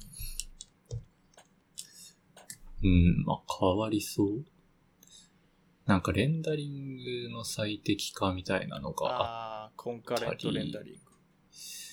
コンカレン、そうだね、それも含めてかな。そういうのがいくつかありそうだったり、あと、なんか、ユースエフェクトが、はいなんかちょっと、なんか、なんだ、さ、騒が、騒がれてるというか、なんかドキドキしてる人がああ、いそうだったり。リリターンした時の挙動が変わるとか。うんなんか、そうそうそう。一回、一回だけ動いてほしいやつが二回動くかもしれないみたいな感じのがあったり。ああー、それは、それはドキドキしますね。まあなんかねログを飛ばすとか、そういうの入れてたら。うん。まあでもいきなりその本番でそれが、が、なんか変わっちゃいますとか、そういうことはなくて、まあま18にした上で、えーと、な、なんだっけなストリクトモードだ。ストリクトモードとかいう範囲内に入ってるコンポーネント。その範囲を有効にするあ。うん。みたいなことを自分でやると、開発。中のサーバーでは2回動きます。みたいおおー。なるほな。ど。まあ2回動かないように書き換えればいいのかな。だど、どう、どうやんのかなちょっとわかんないけど。はいはいはいはうーん。どうやってやるんだろうね。ログ飛ばしてるやつ。あどううん、ちょっとわかんないんだよな。わかんないんだよな。わかんないんだけど、まあなんかそんなんが、えー、それはちょっとざわざわしてた。ライフサイクルが、ちょっとよく難しいい。えー、あー、すわー、すごいな。いやー、うんすごいな。なんか。でもなんか全体的には、まあ勝手にうまくやります？まあお多いんじゃないかという。いやー、確かに確かに。いやー、なんかこう、非同期にこうやるというか、こう、すごい、パフォーマンスを最適化してくれてる感じが結構たくさん。うん、うん、そうそうそう。すごいですね、これ。描画、ステート更新とか描画のライフサイクルとかに関するやつが多いいいですね。より、安倍博士に近づ いや、安倍選手はもう、別の事く。別次元。操作性とかじゃないリアクトが出てきた時はもう、なんだ、ドムの更新が頻繁には行われないみたいな、変わったとこだけドムを変えます。それはすごいって思ってたけど、あもう今となってはその、計算自体が重いみたいな、とこまで来ているあ、。バー、そうですね。バーチャルドームがすごいってね、バーチャルドームが軽いからすごいみたいな話だったよね。うん。バーチャルドームの更新すら重いから、そのタイミングも、まあ、うまくやろうみたいな。うん。進化、進化を感じるといえば感じる。うん。ああ。いや、すごいすごい。うん。 state をまとめてババーって変えても、ね。それの変化がまとめられる。るとか、そういうのはまうんあ、ああ、まあ便利、便利というか、うん。まあでもなんか気をつけないと、 state が変わってないのに、前のを見ようとしてとか、そういうのあるかもしれない。いや、それやりがちですよね。うん。それなんとかならないかな綺麗に書く方法ないかな いやー、なんか、まあ自分もよくそこは思うんですけど、なんか人の行動見てても結構、なんか、思うんですよね。なんかそ、それって本当に、もうデータ変わった後のやつで参照してるみたいな。そこの、ちゃんと state のライフサイクル分かってるのかなみたいな。なんか、これ怪しくないかみたいな。そうそう、怪しいってのは結構ある。あり、うんありますよね。ある。なんか setState し、 setState？まあそのセ、えーあの use、まあ use、useState して、そのセッタうん。ーを、まあなんか使ってるけど、で、使った後にその変数を使おうとしてるけど、それまだ変わってなくね？みたいな、なんか、うん。それ大丈夫？みたいダメそな。なんか、なんか、なんかスリープとかで逃れるみたいな。スリープじゃないですよ。セットタイムアウトで逃れるとか。それだ、だ、ダメじゃね？みたいな。セットタイムアウトやりがちな時あったわ。あーなんか、イベントの一番最後に入るから、そうそうそうなんかセットタイムアウトゼロ。はい。そうそうそう。から、まあ、いけるっちゃいけるけど、みたいな。でも、それはあ危ないな、みたいな。その辺なんかこう、そうっすね。綺麗にやる方法。でも、ああいうのってもう全部あれ、 useEffect をポコポコ作るぐらいしかないんですかね。う。うーん。変化した後の値を使いたいなら、はそうそうそうその。スコープ変数の中で、あ、あ関数の中で変数に入れて、そいつを使うとかの、なんか、なんか地道なことしかないんじゃないか。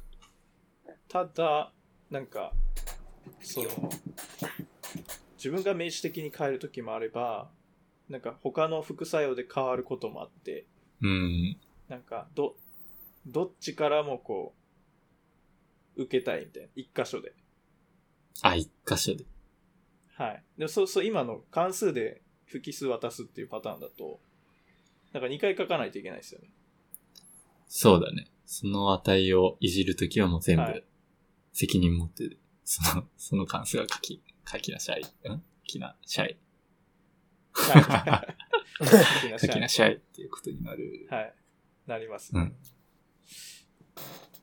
いや、だからもう綺麗にするなら全部一つのもうユ useState した関数、あの、変数用のうん。 useEffect をなんか作っていくとかにすんのかなって。あー。変変数 A、変数 B ってあったら、変数 A をウォッチしてる useEffect 作って、で、まあなんか useEffect A, A が変わったら、うんなんか B も変えたいみたいな時っていうのは、えー、A, ん？A が変わったら B も変えたいっていう時は A, A のウォッチしてる useEffect だけ作ればいいのか。なんか A をウォッチしてる useEffect の中で B をいじるみたいな。ええで、今度 B, B が変わったら C も変えたいっていう時は、ユーザーエフェクト B をウォッチして、で、その中で C をやるみたいな関係は、まあ一応綺麗なのかな、みたいな。ああ、うん。それってなんか一個にまとめるって言ってたな、なんか、もう一個上から生やして全はいはい部プロパティ化するみたいなこと。もう一個上から生やして。あ、いやいや、さっき、あれ、なんか言ってなかったっけ ?ABC を一個のはい X みたいなのにまとめて、はいはい。ウォッチしとくみたいな。あ、さっきそういう話じゃなかった。うーんいや、ん？なんか、その、あんあ僕の言ってたアンチパターン的なのは、もうその、一つの関数の中で、あ、うん、変えた後に違うやつが変わっていることを期待してアクセスしてそうそう。そう。そうそうそうそうそうそう。でも変わってないよねってうん。やつです。だから変わってないから、その変数をもうそのまま関数の引数に入れちゃうみたいな。うん。でもそれ、それしちゃうと、その、なんか全部関数、その、自分で扱わなきゃいけなくなるから、どうなんだろうみたいな話です。で、だったら、まあ、なんか useEffect で切ってあげた方が、まあなんか依存関係をはっきりするのかなみたいなんで、まあ僕のコードは結構 useEffect 対応してます。あでも、本当にそれがいいのかちょっと分かってないです。あ。なんかいいやり方あんのかな。そこのなんかステートの変化のこう関係、依存関係みたいな、こう、こういい感じで矢印引いていける方法ってなんかもっと綺麗な方があるのかわかんないですけど。あ、なんか。今言ってた A が変わったら B が変わる的なやつだったら、はい。なんか、A のステートの、あ、B、A が変わったら B も変わる。B も B 自身で変わる時があるのか。そうですね。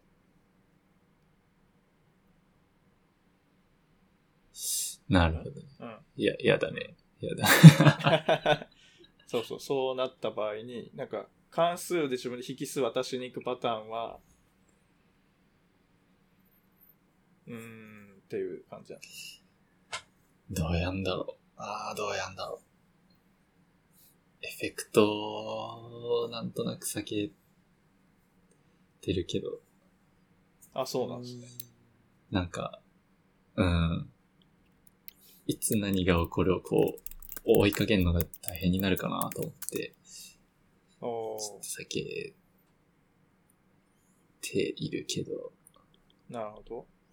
ちょっと具体的なコードないとちょっと話しづらいまあ感じありますけど、なんだろうな、なんか API の、えー、引数がまあ3つあったとするじゃないですか。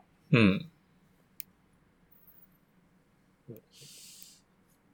まあ、それはでも一ついけるな。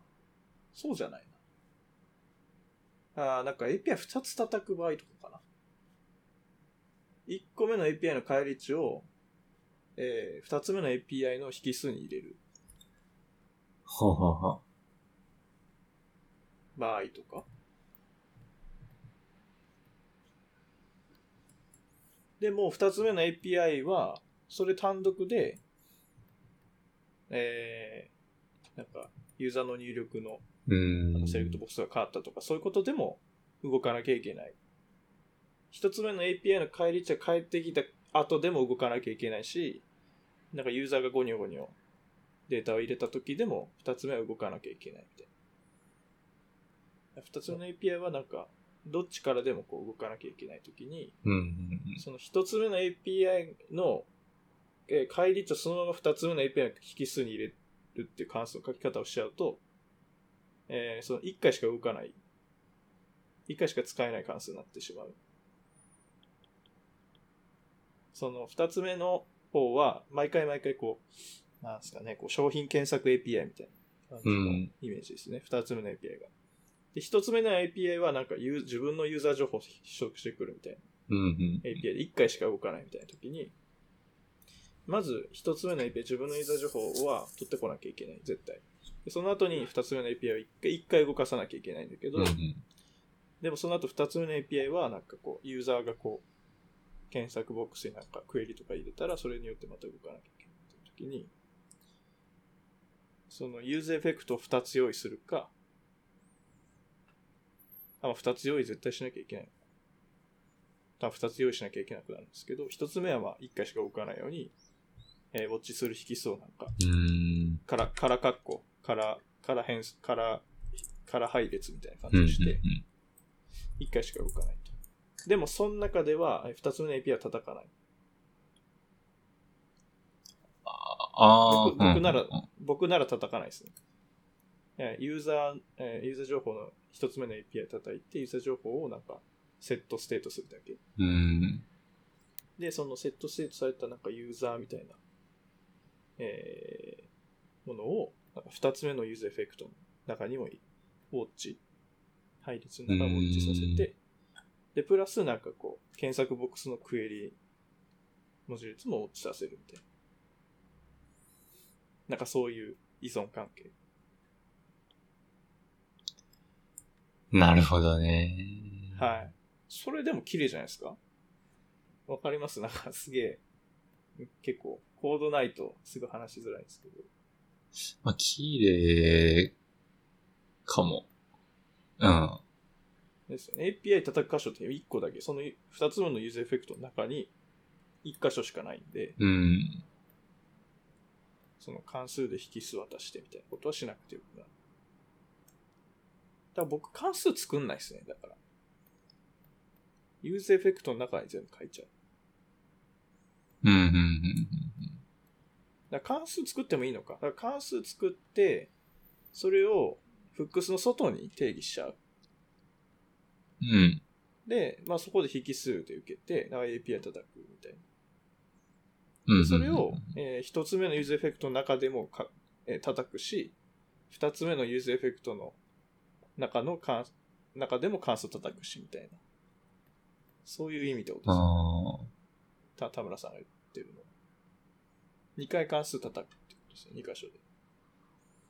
あ。が言ってたのは、あー自分が言ってたのは、そうかな？うん、あーどうかな？ハンドラーごと、はいハンドラーごとに必要な処理全部書く。っていう感じかな、ざっくり言うと。ちょ、ちょ、違うかな？ユーズハンドラーか。まあ、ん？ユーズコールバック。あ、まあ、まあなんか、うん。ハンドラーの関数を作って、そのハンドラーがやるべきことはそのハンドラーの中に、まあ、愚直に全部書いちゃう。うーん。だから、もし API 叩くみたいなのがあったら、まあ API 叩く処理自体はまあ、関数にするかもしれないけど、どっか外のはいはいはい。まあまあ、そうそうそうそう。で、いろんなハンドラーが同じ API を叩くコードを持ってるみたいな。書き方をしちゃう、えーしちゃうな。じゃあその返り値は、返り値セットするコードもいろんなところにあるってことですか？返り値をセットする。あ、そうそうそうそうそう。えなんだろー、そうなんでう。すそう、ハハンドラー、ハンドラー単位みたいなね。えーの、で書いてっちゃうことが多い。坂本さんはどっち派ですか？わかります？今。今の話。えー、よくわかんない。あー今ずっとと useEffect のドキュメントをふーんと思いながら見てたけど。はいはい。まあ、 useEffect っていうのは、えっと、第一引数に関数があり、うん第二引数にウォッチする、えーなんか変わっ、たらこれをやるみたいそういうことです。な。空にするって言ってたのは何もしないっていう。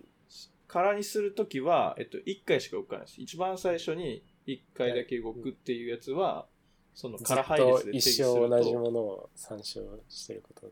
まあ、あ、なんか一応、あれっすね。そうそうそう。なんか、あ1回しか動かさないユーザーエフェクトは、その第二引数の、えーで、値を空配列にするとそういうことになります。まあ、そうまあまあそうですね。一生変わらないんで、そうですね。なんで、その、まあだから、うん。僕的には同じことは同じ箇所、一箇所でやりたいんですよ。だからデータ、API 叩いて、で、その後の引数をセットする。みたいなところはもう一箇所でやりたいから、なんか全部僕 useEffect 分けるんですよ。それがなんか依存関係綺麗かなと思って。ステートの依存関う係が。ん。 useEffect。useEffect っていうのは、なんとなく一つのコンポーネントに一つみたいな風潮があるの。いやいや、全然なないと思います。うん、なないと思う。うん。いいいんですけど、うーん、難しい。ちょっと、コードない。まあそうだ。はい。なんかエフェクト、一番さ避けちゃう一番のはなんか、あ、そうなんあの、ですね。うち、なんか、あの、ドドムのイベントハン、はいイベントハンドラーっぽいくなるなと。はい。この値が変わっあーまあまあ、変数のこう依存だから、そこまではいかないんだけど、なんか、ああー、はいはいはいはい。何が発火してるるかこう探すのが、パッと見だと大変かなっていうので、まあ、さ避けちゃってるところがある。うん。うーん。ああ、その変数がどこで変わるかがわかんないから。ああ、そうそうそう。うーん、なるほど。けど、まあ、まあ、でも今の自分がよくやる、その、まあ、とりあえず全部書いとくかも、いや、これ書き忘れたら怖いな、みたいなのとか全然あるから、そう、うーん。なんか、いい、ああ、いや、そうですよね。信じてはいない、いいなとはいはい信じてはいないんだけどわかりますねそれはうんそれは確かにありますね。ありますね。どこでかっていうかわかんない。あー、まあでもななんかフォフォフォームとか、こう HTML のなんかこう、ユーザーからの入力を受け付けて、なんかこう API 叩くとかっていうパターンの時はやっぱりユーザーエフェクト、まあね、ぽい、あぽいのはすごいわかる。ー が、とりあえず一番楽。うん、そうですね。一箇所まとめとくと。うん、うん。まあいいけど、確かにコード全体読まないと、どこでこれが発火してどれが動くっていうのは、まあなんか React のこう、なんていうんですかね。このステートツリーみたいなすごい綺麗に多分できると思うんですけど、ただ人が開発段階でこう、そのツリーがわからない。うんうん頭の中でこう描きづらいっていうのは、わかりますね、確かに。この useEffect が動いて、この変数が変わり、じゃあ次、どの useEffect が動き、どれが叩かれるみたいな。そのツリーが、パッと見でデベロッパーがわかんない、うんうんうん。辛くなるっていうのはすごくわかります。ただまあ、 React の内部的にはすごく綺麗なんだろうとは思うんですけど。うん、そう、そうだね。確かに。はい。えーうんああ、ちょっとやってみるかな、どっかで。まあ、食わず嫌いではあったから。なんか、まあ、あそうそうな、なんか、なんか嫌だなと思って、やんなかっただけではあるから。そう。あ、なるほど。使っうん。で確かにそうだよね。ハンドラーに書くと、依存関係を、こう、はい。書く側が全部把握しないといけない。そうそうそうそう。そうそうそうそう。結局あるから。そうなんですよ。なんかす、なんか、この時には叩かないとか、この時にはなんか入れないとかなるとなんか、あれどうだっけみたいな。うん。そう。うんうんうん。一番多分、 useEffect を分けていく方が、まあ、一箇所にい一個のことしかやらないというか、その、うんこの、これをやることはここでしかやらないみたいな感じでしたけど、まあ、うんまあ、綺麗なのかなみたいな気持ちで書いては。言いましたけど、まあ、 React の人はどう思ってんだろううんいや、なんかこ、今後この辺なんか、そう。 state 周りのなんかこう依存関係とか、このレンダリングの順番とか、このあたりってこう、 React のバージョン上がるとなんか変わったりするじゃないですか。うんうん。これどういう書き方をするのが一番こう、なんか React の開発者の人の意向に沿ってんだろうな。あなんか、なんか、いや、ななんか次の次のバージョンぐらいでもうなんか動かなくなるみたいな書き方をしてるんだったら早めに強制しときたいし、はいなんか、なんか、うーん、どう思ってんだろうな、みたいなのは、なんか、まあ僕の勉強不足だと思うんですけど、まあちょっとなんか、 React、React 開発者の人が書いてる React のアプリとかはなんか、 code reading すればわかるのかな。ーうん。まあちょっと、どういう風に使うちょっと分かってないんで。まあまあまあ、そうですね。うん。あたりはちょっと、そうですね。これがストリクトモードっていうのが結局、はい、ユーザーエフェクトの話ですあね。、そうそう、ストリクトのモードをすると、さっ2き、回走る。そう、さっき言ってたあの、から配列を渡すと、1回だけみたいな話ちらっと出たやつ。あれが、まあ、2回動いたりする。うんうん。ストリクトモードをなんかオンにして書いてみたら、いろいろ指摘してくれるかもしれない。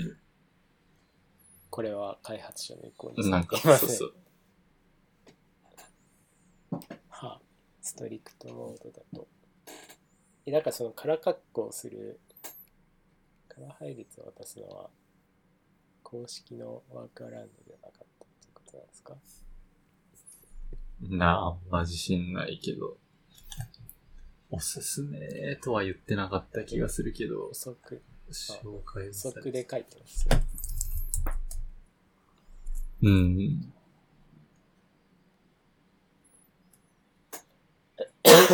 通常、こちらやこちらのように、より良い解決方法があります。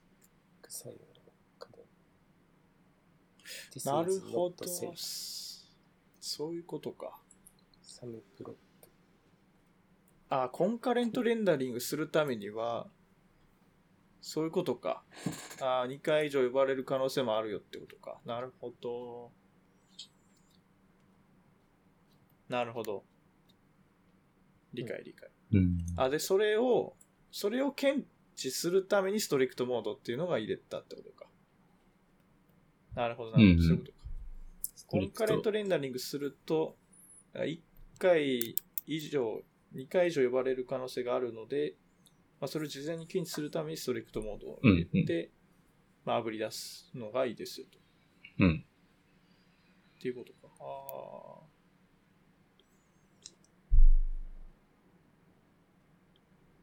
なるほど、なるほど。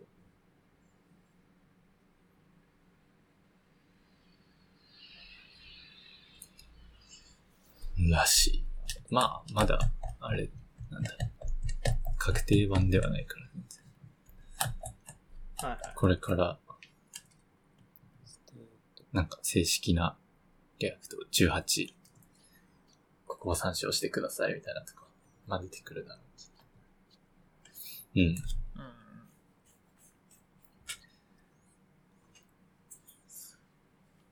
うんこれなんか、キュキューイングの時、なんかキューイングの話をなんかこういうのって、なかったかな？え、SQS とか。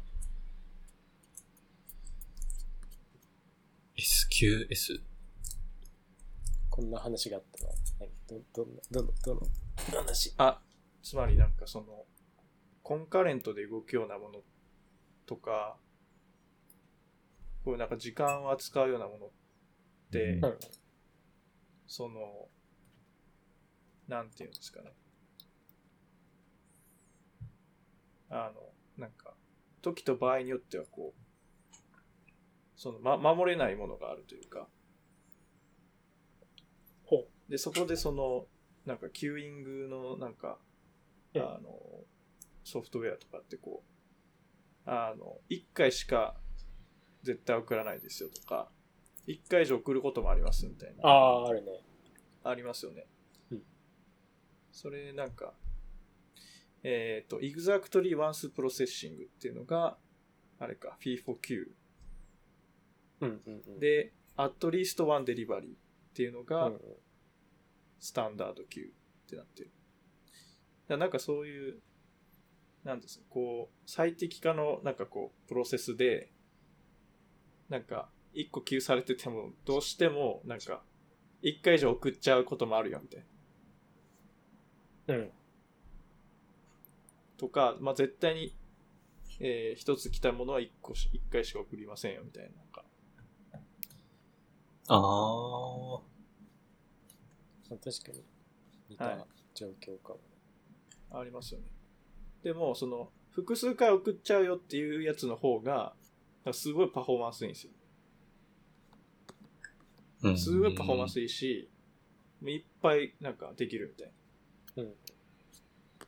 で、そういうパフォーマンスに特化して、こうなんか、コンカレントになんかすごいダーってやっちゃうと、その受け手側は、なんか使い手側は、なんかこう、ちょっとせ制約が出るというか、その、ちょっと、あ、あれ、なんか、暴れ馬をこう、こうちゃんとこう、いい感じに、なんかこうんうん。うんう、制御してあげる必要は出るけど、その代わりすごい早いみたいな。なんか、なんかそこのこう、トレードオフというか、うん。なんかそういうのはその、そうですね、キューイングの、なんかこう、オプション選択にこうに似てたなと思って、ちょっ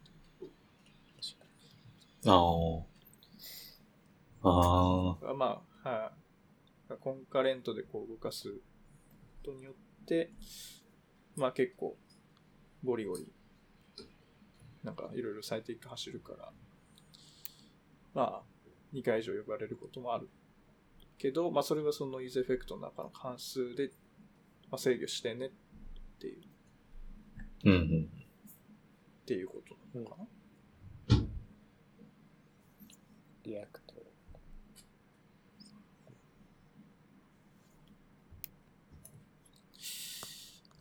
うん。えなるどうやって制御するんですかね？なんか、 true false みたいなフラグ管理するほど。わからん。え、 true どういうそれどういうこと？あ、いや、えー、 first render、true みたいな。え、でもそれは、はい。さ、順序が保証されてないんだったらわかんないいじゃん。や、いやいやいや、その、いや、その、複数のステートで管理しちゃうとそうなる、言いますけど、JS の、なんかグローバル変数じゃないけど、その、あの、複数外で変数管理して、やればだってそれは JS のランタイムなんで、うんうん。変数入れた瞬間にも変わるじゃないですか、それは。うん。そういうこと。はい。それは別になんかイベントの後ろに行ったりしないんで、っうんうん。ていう。いや、わかんないです。そう。あ、でもなんか確かに、はいなんだ。っけ、その、ブログのやつ作るときによく使い方わかんなくて、普通に JS のグローバルに入れたりとか、なんかしたあかもしれない。うん。あ、ブログじゃないか。なんか、そうそう React の最初のこの Hooks の使い方わかんなくて、はいはい。ウィンドウにぶち込んでやったぜみたいな。グローバルに入れる必要は多分ないです。 const とかで、 Hooks の上のところに定義したあ、らまあそうだね、そうだね。いいんですけど、まあそうですね、普通の JS のコード、コ const とかを使えば、あ、じゃあ、レッドか、レッドを使えばいいですね。何だったのかな他の JS のスクリプトをロードしたくて、それがロードしたときは onload でなんかやってみたいあな。なんか、ブラウザ専用のライブラリを React に入れ込みたかったみたいあ、ああ、はいはいは時はい。にウィンドウでなんかごちゃごちゃやってたのか。ああ、それはありそうですね。うーん、まあでもこれはそうか。どうなんだね React に詳しい人を。うん。これどうやって回避するんですかねもうそれぐらいしかないんですか？ React がまあ、わかんない、わかんない。から。なんかあん特になのかもいですね、ここのしれないし。言及は。うん。まあそれはあれか。まあ、 React 19とかが出た時に、なんかみんながあブログとかで上げるのかそれか、まあ、今、そういうフィードバックをディスカッションしてるかもしれない。なんも知らんけど。うん。な。知らんけど。知らんけど。はい。エフェクツ。なるほど。この、これを見ればわかるんですか？この GitHub のディスカッションを見れば。うん、なんじゃないかな。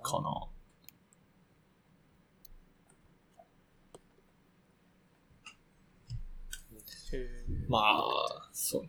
きょ興味あるある人はって感じだ。ああ、そう。エフェクト。まあ僕もなんかもともとこのフックスっていうもののモチベーションがあんまり立ち入ってなくて、ちょっと。うんそうですね。って感じですね。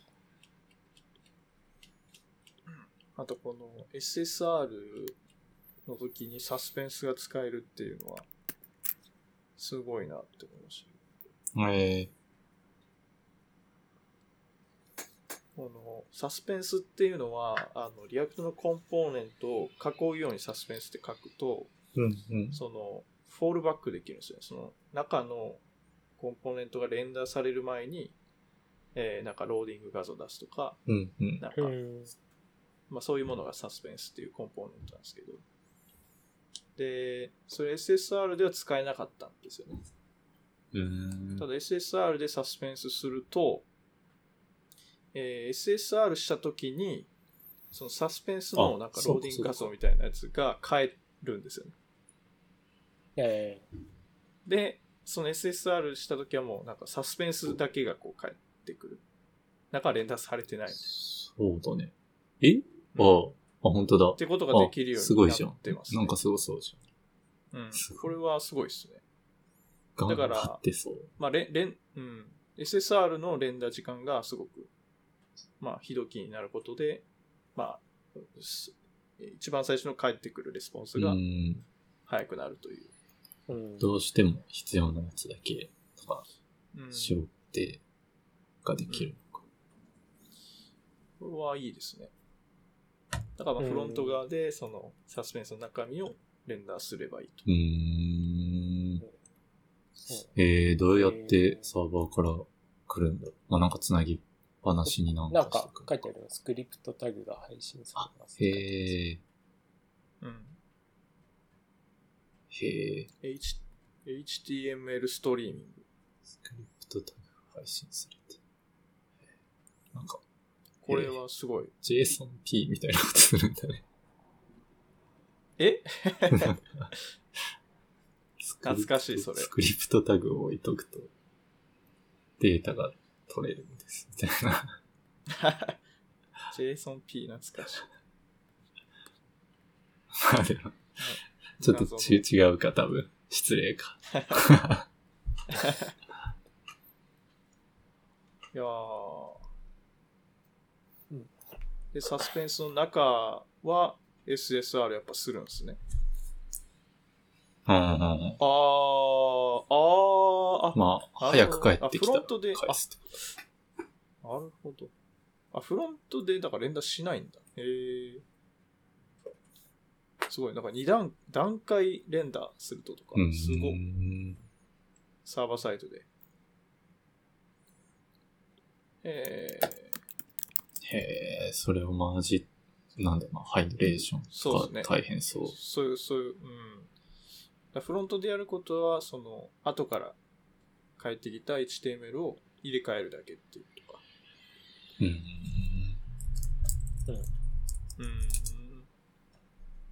うん。すごい。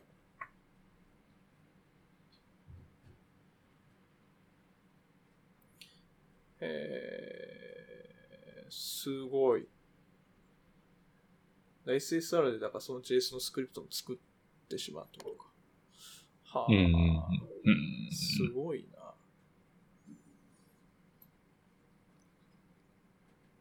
あ。あ あ、すごいね。へえ。確かに確かに。はあ、はあはあはあ、まあでもそれだと SS、SEO 的にはパフォーマンス悪くなる。まあその、でデータが出てない状態で、えークロールされてしまうとみたいなことがあるので、まあ今まで通り全部で揃ってから出力するって方方法でもまあいいです。うん。なるほど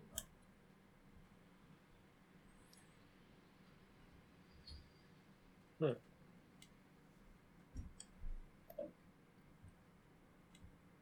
はあ。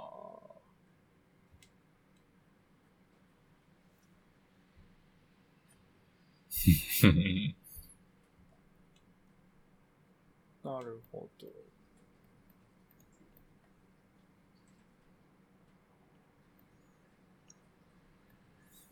なるほどね。ああ。HTML の限界の話もありますね。なるほど。ああ。だからまあ、そのうん SSR しだけ、あ、あ後のその HTML を、えーまあ、JS でこう書き換えるっていううんうん。ところですけど、まあ、これがその、it doesn't ha- have to happen in the top-down order。その HTML の構造が、まあ、トップダウンオーダーであれば、別に JS いらずにぶち込めるはず。だった。うーん。けど、まあ、HTML にそういう機能がない。てかまあ、構造が違うから、まあ JS でやるしかなかったんだと。うんうん。うんうん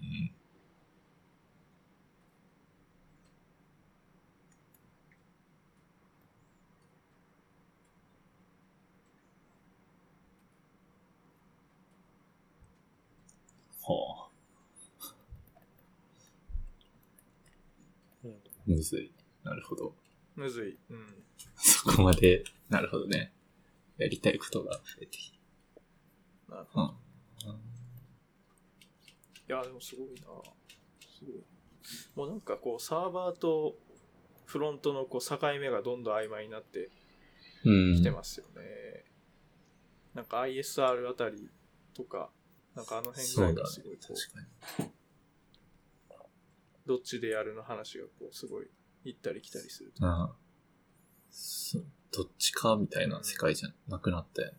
なくなってますよ。なんかこう、うんくっつ、くっつき始めてるというか、本当にこの部分だけサーバーでやるとか、この部分はフロントでやるとか、なんかそういうのがすごいこう、ま、マイクロにできるようになったというか、ああ。コードレベルでできるようになっている。はい。面白いですね。進化してんね。うん。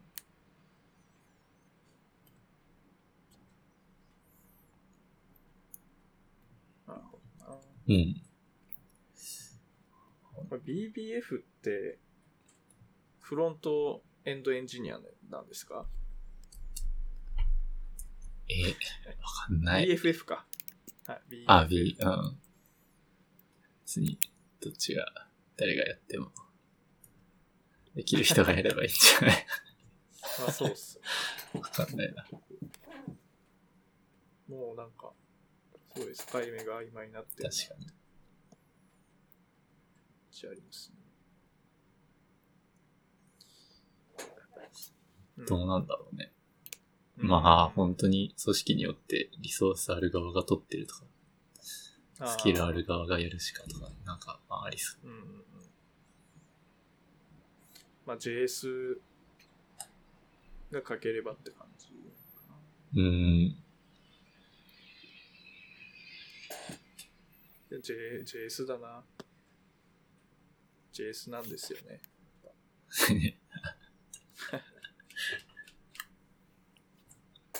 何でもできるし。まあ、確かにね。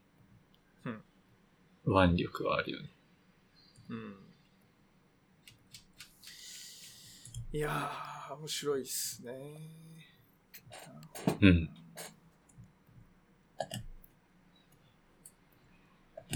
と、まあ、今日は、そんな、うんそれで一応全部。はい。結構、こう盛りだくさん。喋った気がする。うんそうそう。うん。いいです。時間あ、2時間か。本当だ。うんちお昼だな。みに、来週はうん、なんかイベントあったですか、あ、予定？今週、今いや、イベントなんか、そうですね、予定。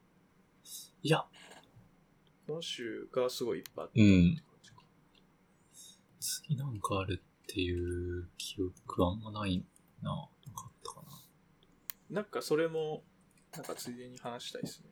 なんか来週のヘッドラインみたいな。ああ、確かあったかなに。これを追っておくといい。カレンダーみたいな。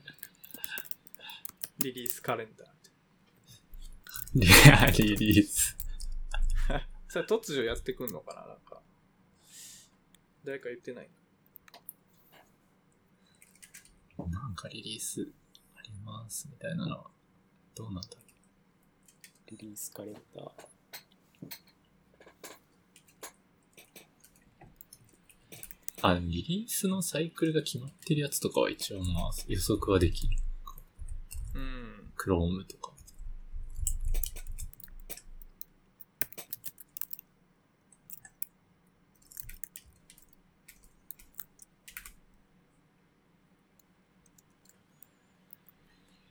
確かに。うん。クロームは確かに。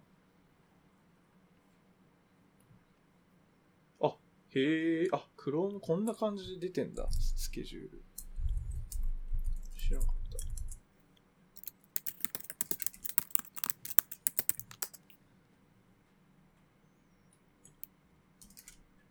へえ。 Chrome の90、んん？これはいつだ？あれ？あれ？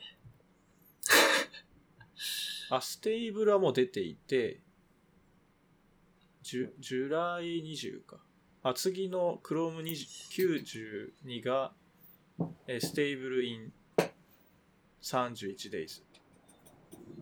ああ、来月出るそうか。ベータビトゥインか。あ、はんはんは次90、Chrome 93が73日後うんうん出る。で、なんかの乗る機能も書いてありますね。うん。ね、へえ、これ、あったんだ、こんな。うん。これ、いいっすね。今ちょうどだから91と92の間。うん。リリースはしばらくない。うん。1ヶ月なきゃ。えー、てかでも、こんなあったんだ。あ、うん、フォントフェイスのサイズアジャストが出てるし。次ですか？うん。92になんかサイズアジャスあ、ト。確かに。アリアタッチパスする。はいこれあの、いつもあの人が言ってたやつですか？あ、そうそうそう。アダム。名前。あーがいいア。ダム。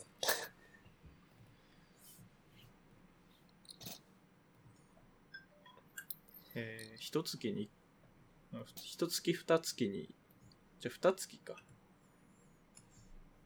い1.5ヶ月サイクルぐらいなのか急。な？う。うんん。うん。へ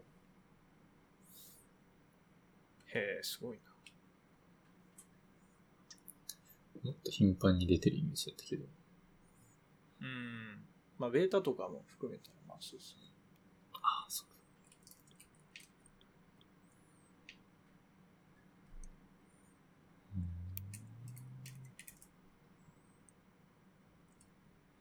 なるほど。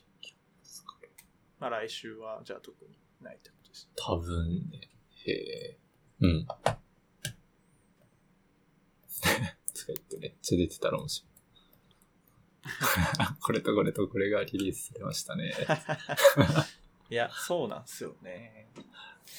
いやー、なんか、ツイッターとかで気づくようじゃまだまだ情弱。なるほどね。最近、最近思ってて。これなんか、来週ありますよ、みたいな、こう、盛り上がる前にこう、言うのが、本物かな。確感かに本物感あるな。はい これ、これ絶対盛り上がりますよ、みたいな。ほら、来たでしょ、みたいな。っていうのが。有名なライブラリをチェックしていく。カメさん、占いでなんとか。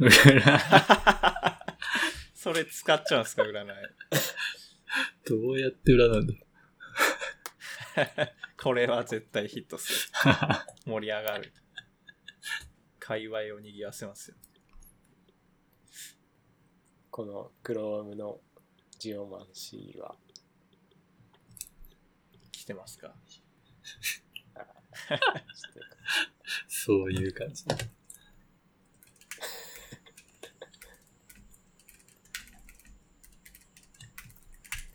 うん。うん。タイプスクリプトとかそろそろ来ないかな。まだ。どうだろうね。タイプスクリプト結構頻繁に、なんかすごい RC 頻、繁っすよね。RC、ベータ、ステーブルとかで。うん。4.3が出たとこでした？4.3が5月まだ出てない26。うん、これは何だろう。出たんじゃないかな？うん。うんうん ?4 月1日、5月12、5月20、4月3週間ぐらいだから、もしかしたら、4.4RC とかがあるかも？うん。お。おー。いいっすね。そろそろ？あ、ベータ版のマイルストーンが。かもあ、ベー、ベータがまずあるかも。ほあ due by June 25ってなってる。おう。これ来週、来週ちょうどベータ完了ですか？う。ええタイプスクリプトむずいんだよな。なんか、新しい機能を理解する。タイプ、テンプレートにして。確かに。なんかいいのないですか？だこういうなんかこう、ベータ版のこの異臭とかうん。からこう、取り上げるみたいああ、でもいるよね、そういう人。な。はい。とかなんかこう、あの、標準化のやつのなんかこう、フェーズ1とかでこう、はい、入ったやつとか取り上げる。これは熱いですよ、みたいな。確かに。先回りしていくスタイル。なんかやれそうなやつで、ちょっと、なんかを見てみようかな。いや、そうっすよ。もう、ES3 とか。そうっすよ。一一時。次ソースに、一次ソースになるですね。2年目の目標は。急に。一次ソース、コントリビューターにならなきゃ。あまあまあ、そういう意味では一時ではないですけど、情報発信のうん。日本語化した情報のソースみたいな。他人のブログ読んでる感じじゃダメだ。ダメダメ。厳しい、厳しい回になってる厳しい。いやいやいや、まあそういうのもなんか、なんか、2週に1遍ぐらいあったらいいな。うんうんうん。タイプスクリプト貼り付き係とか。うんうんなんか、なんかボットとかにしようかな。新しいイシューが出たら、ああ持ってくる。でもこのマイルストーンのバグのラベルじゃないやつとかだけでもうん、うん取ってきたらああ、確かに確かに。わかるのではないかと。あ、そっか。まあ基本的にあれか。バグフィックスとか、なんか、リファクタとかそういうのもあるか。うん。結構バグのラベルついてるやつが多いから、ですね。確かに。フィルターしたらそんなに実はないんじゃないかと。うん、確かに。あとはなんか、あーブレイキングチェンジとか、なんか、うん。うん。ゲームチェンジ。うん。いや、なんかそういうのはちょっと、できたらいいな、みたいな気持ちありますね。黒見るところはそうか、Chrome のこのページとかと、TypeScript のベータのマイルストーンとか。なのかなフロント。うんうんうん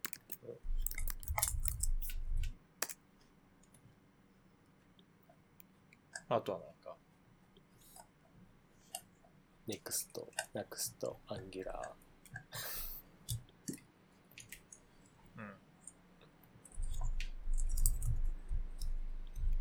なんか、 WAI、WAI-ARIA、ー、WAI-ARIA あとなんだっけ、HTML の標準化のやつ。ア、W3、ああ、そうっすね。WG、あたりのドラフト。とか、JS のそれはエク深いエク、エクマスクリプト、ドラフト。うん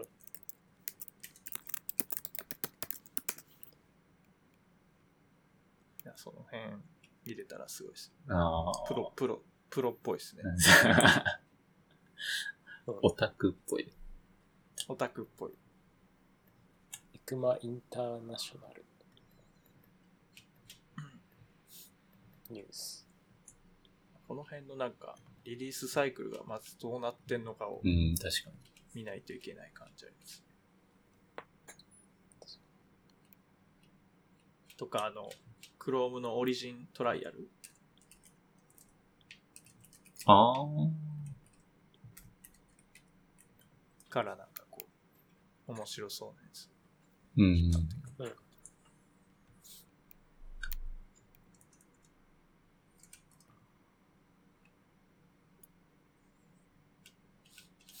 うん。いいですね。うんうんうん。うん。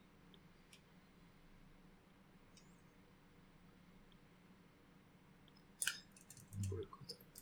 JS のプロセスステージ。ステージ0。ストローマン。アイディア段階。ステージ1。プロポーザル。ステージ2。ドラフト。ステージ3。キャンディデート。ステージ4。フィニッシュと。5段階なんですね。うんうん。この辺もあんまり知らなかった。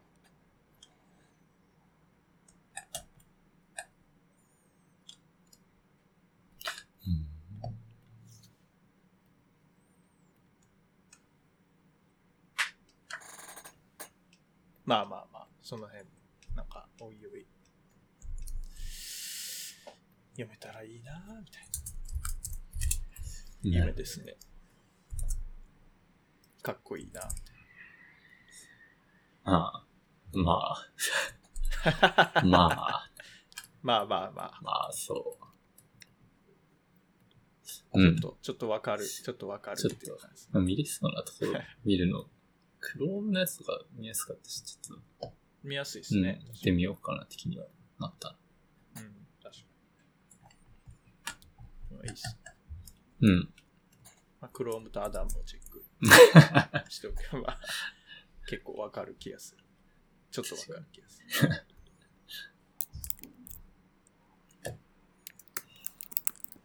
まあそんな感じ以ですかね。上かな。うん。じゃあ終わりますか。おう。ほい。お腹お腹も空いたんで。そうだ。じゃあ、はい。お風呂上がります。お願いします。せーの。上がったよー。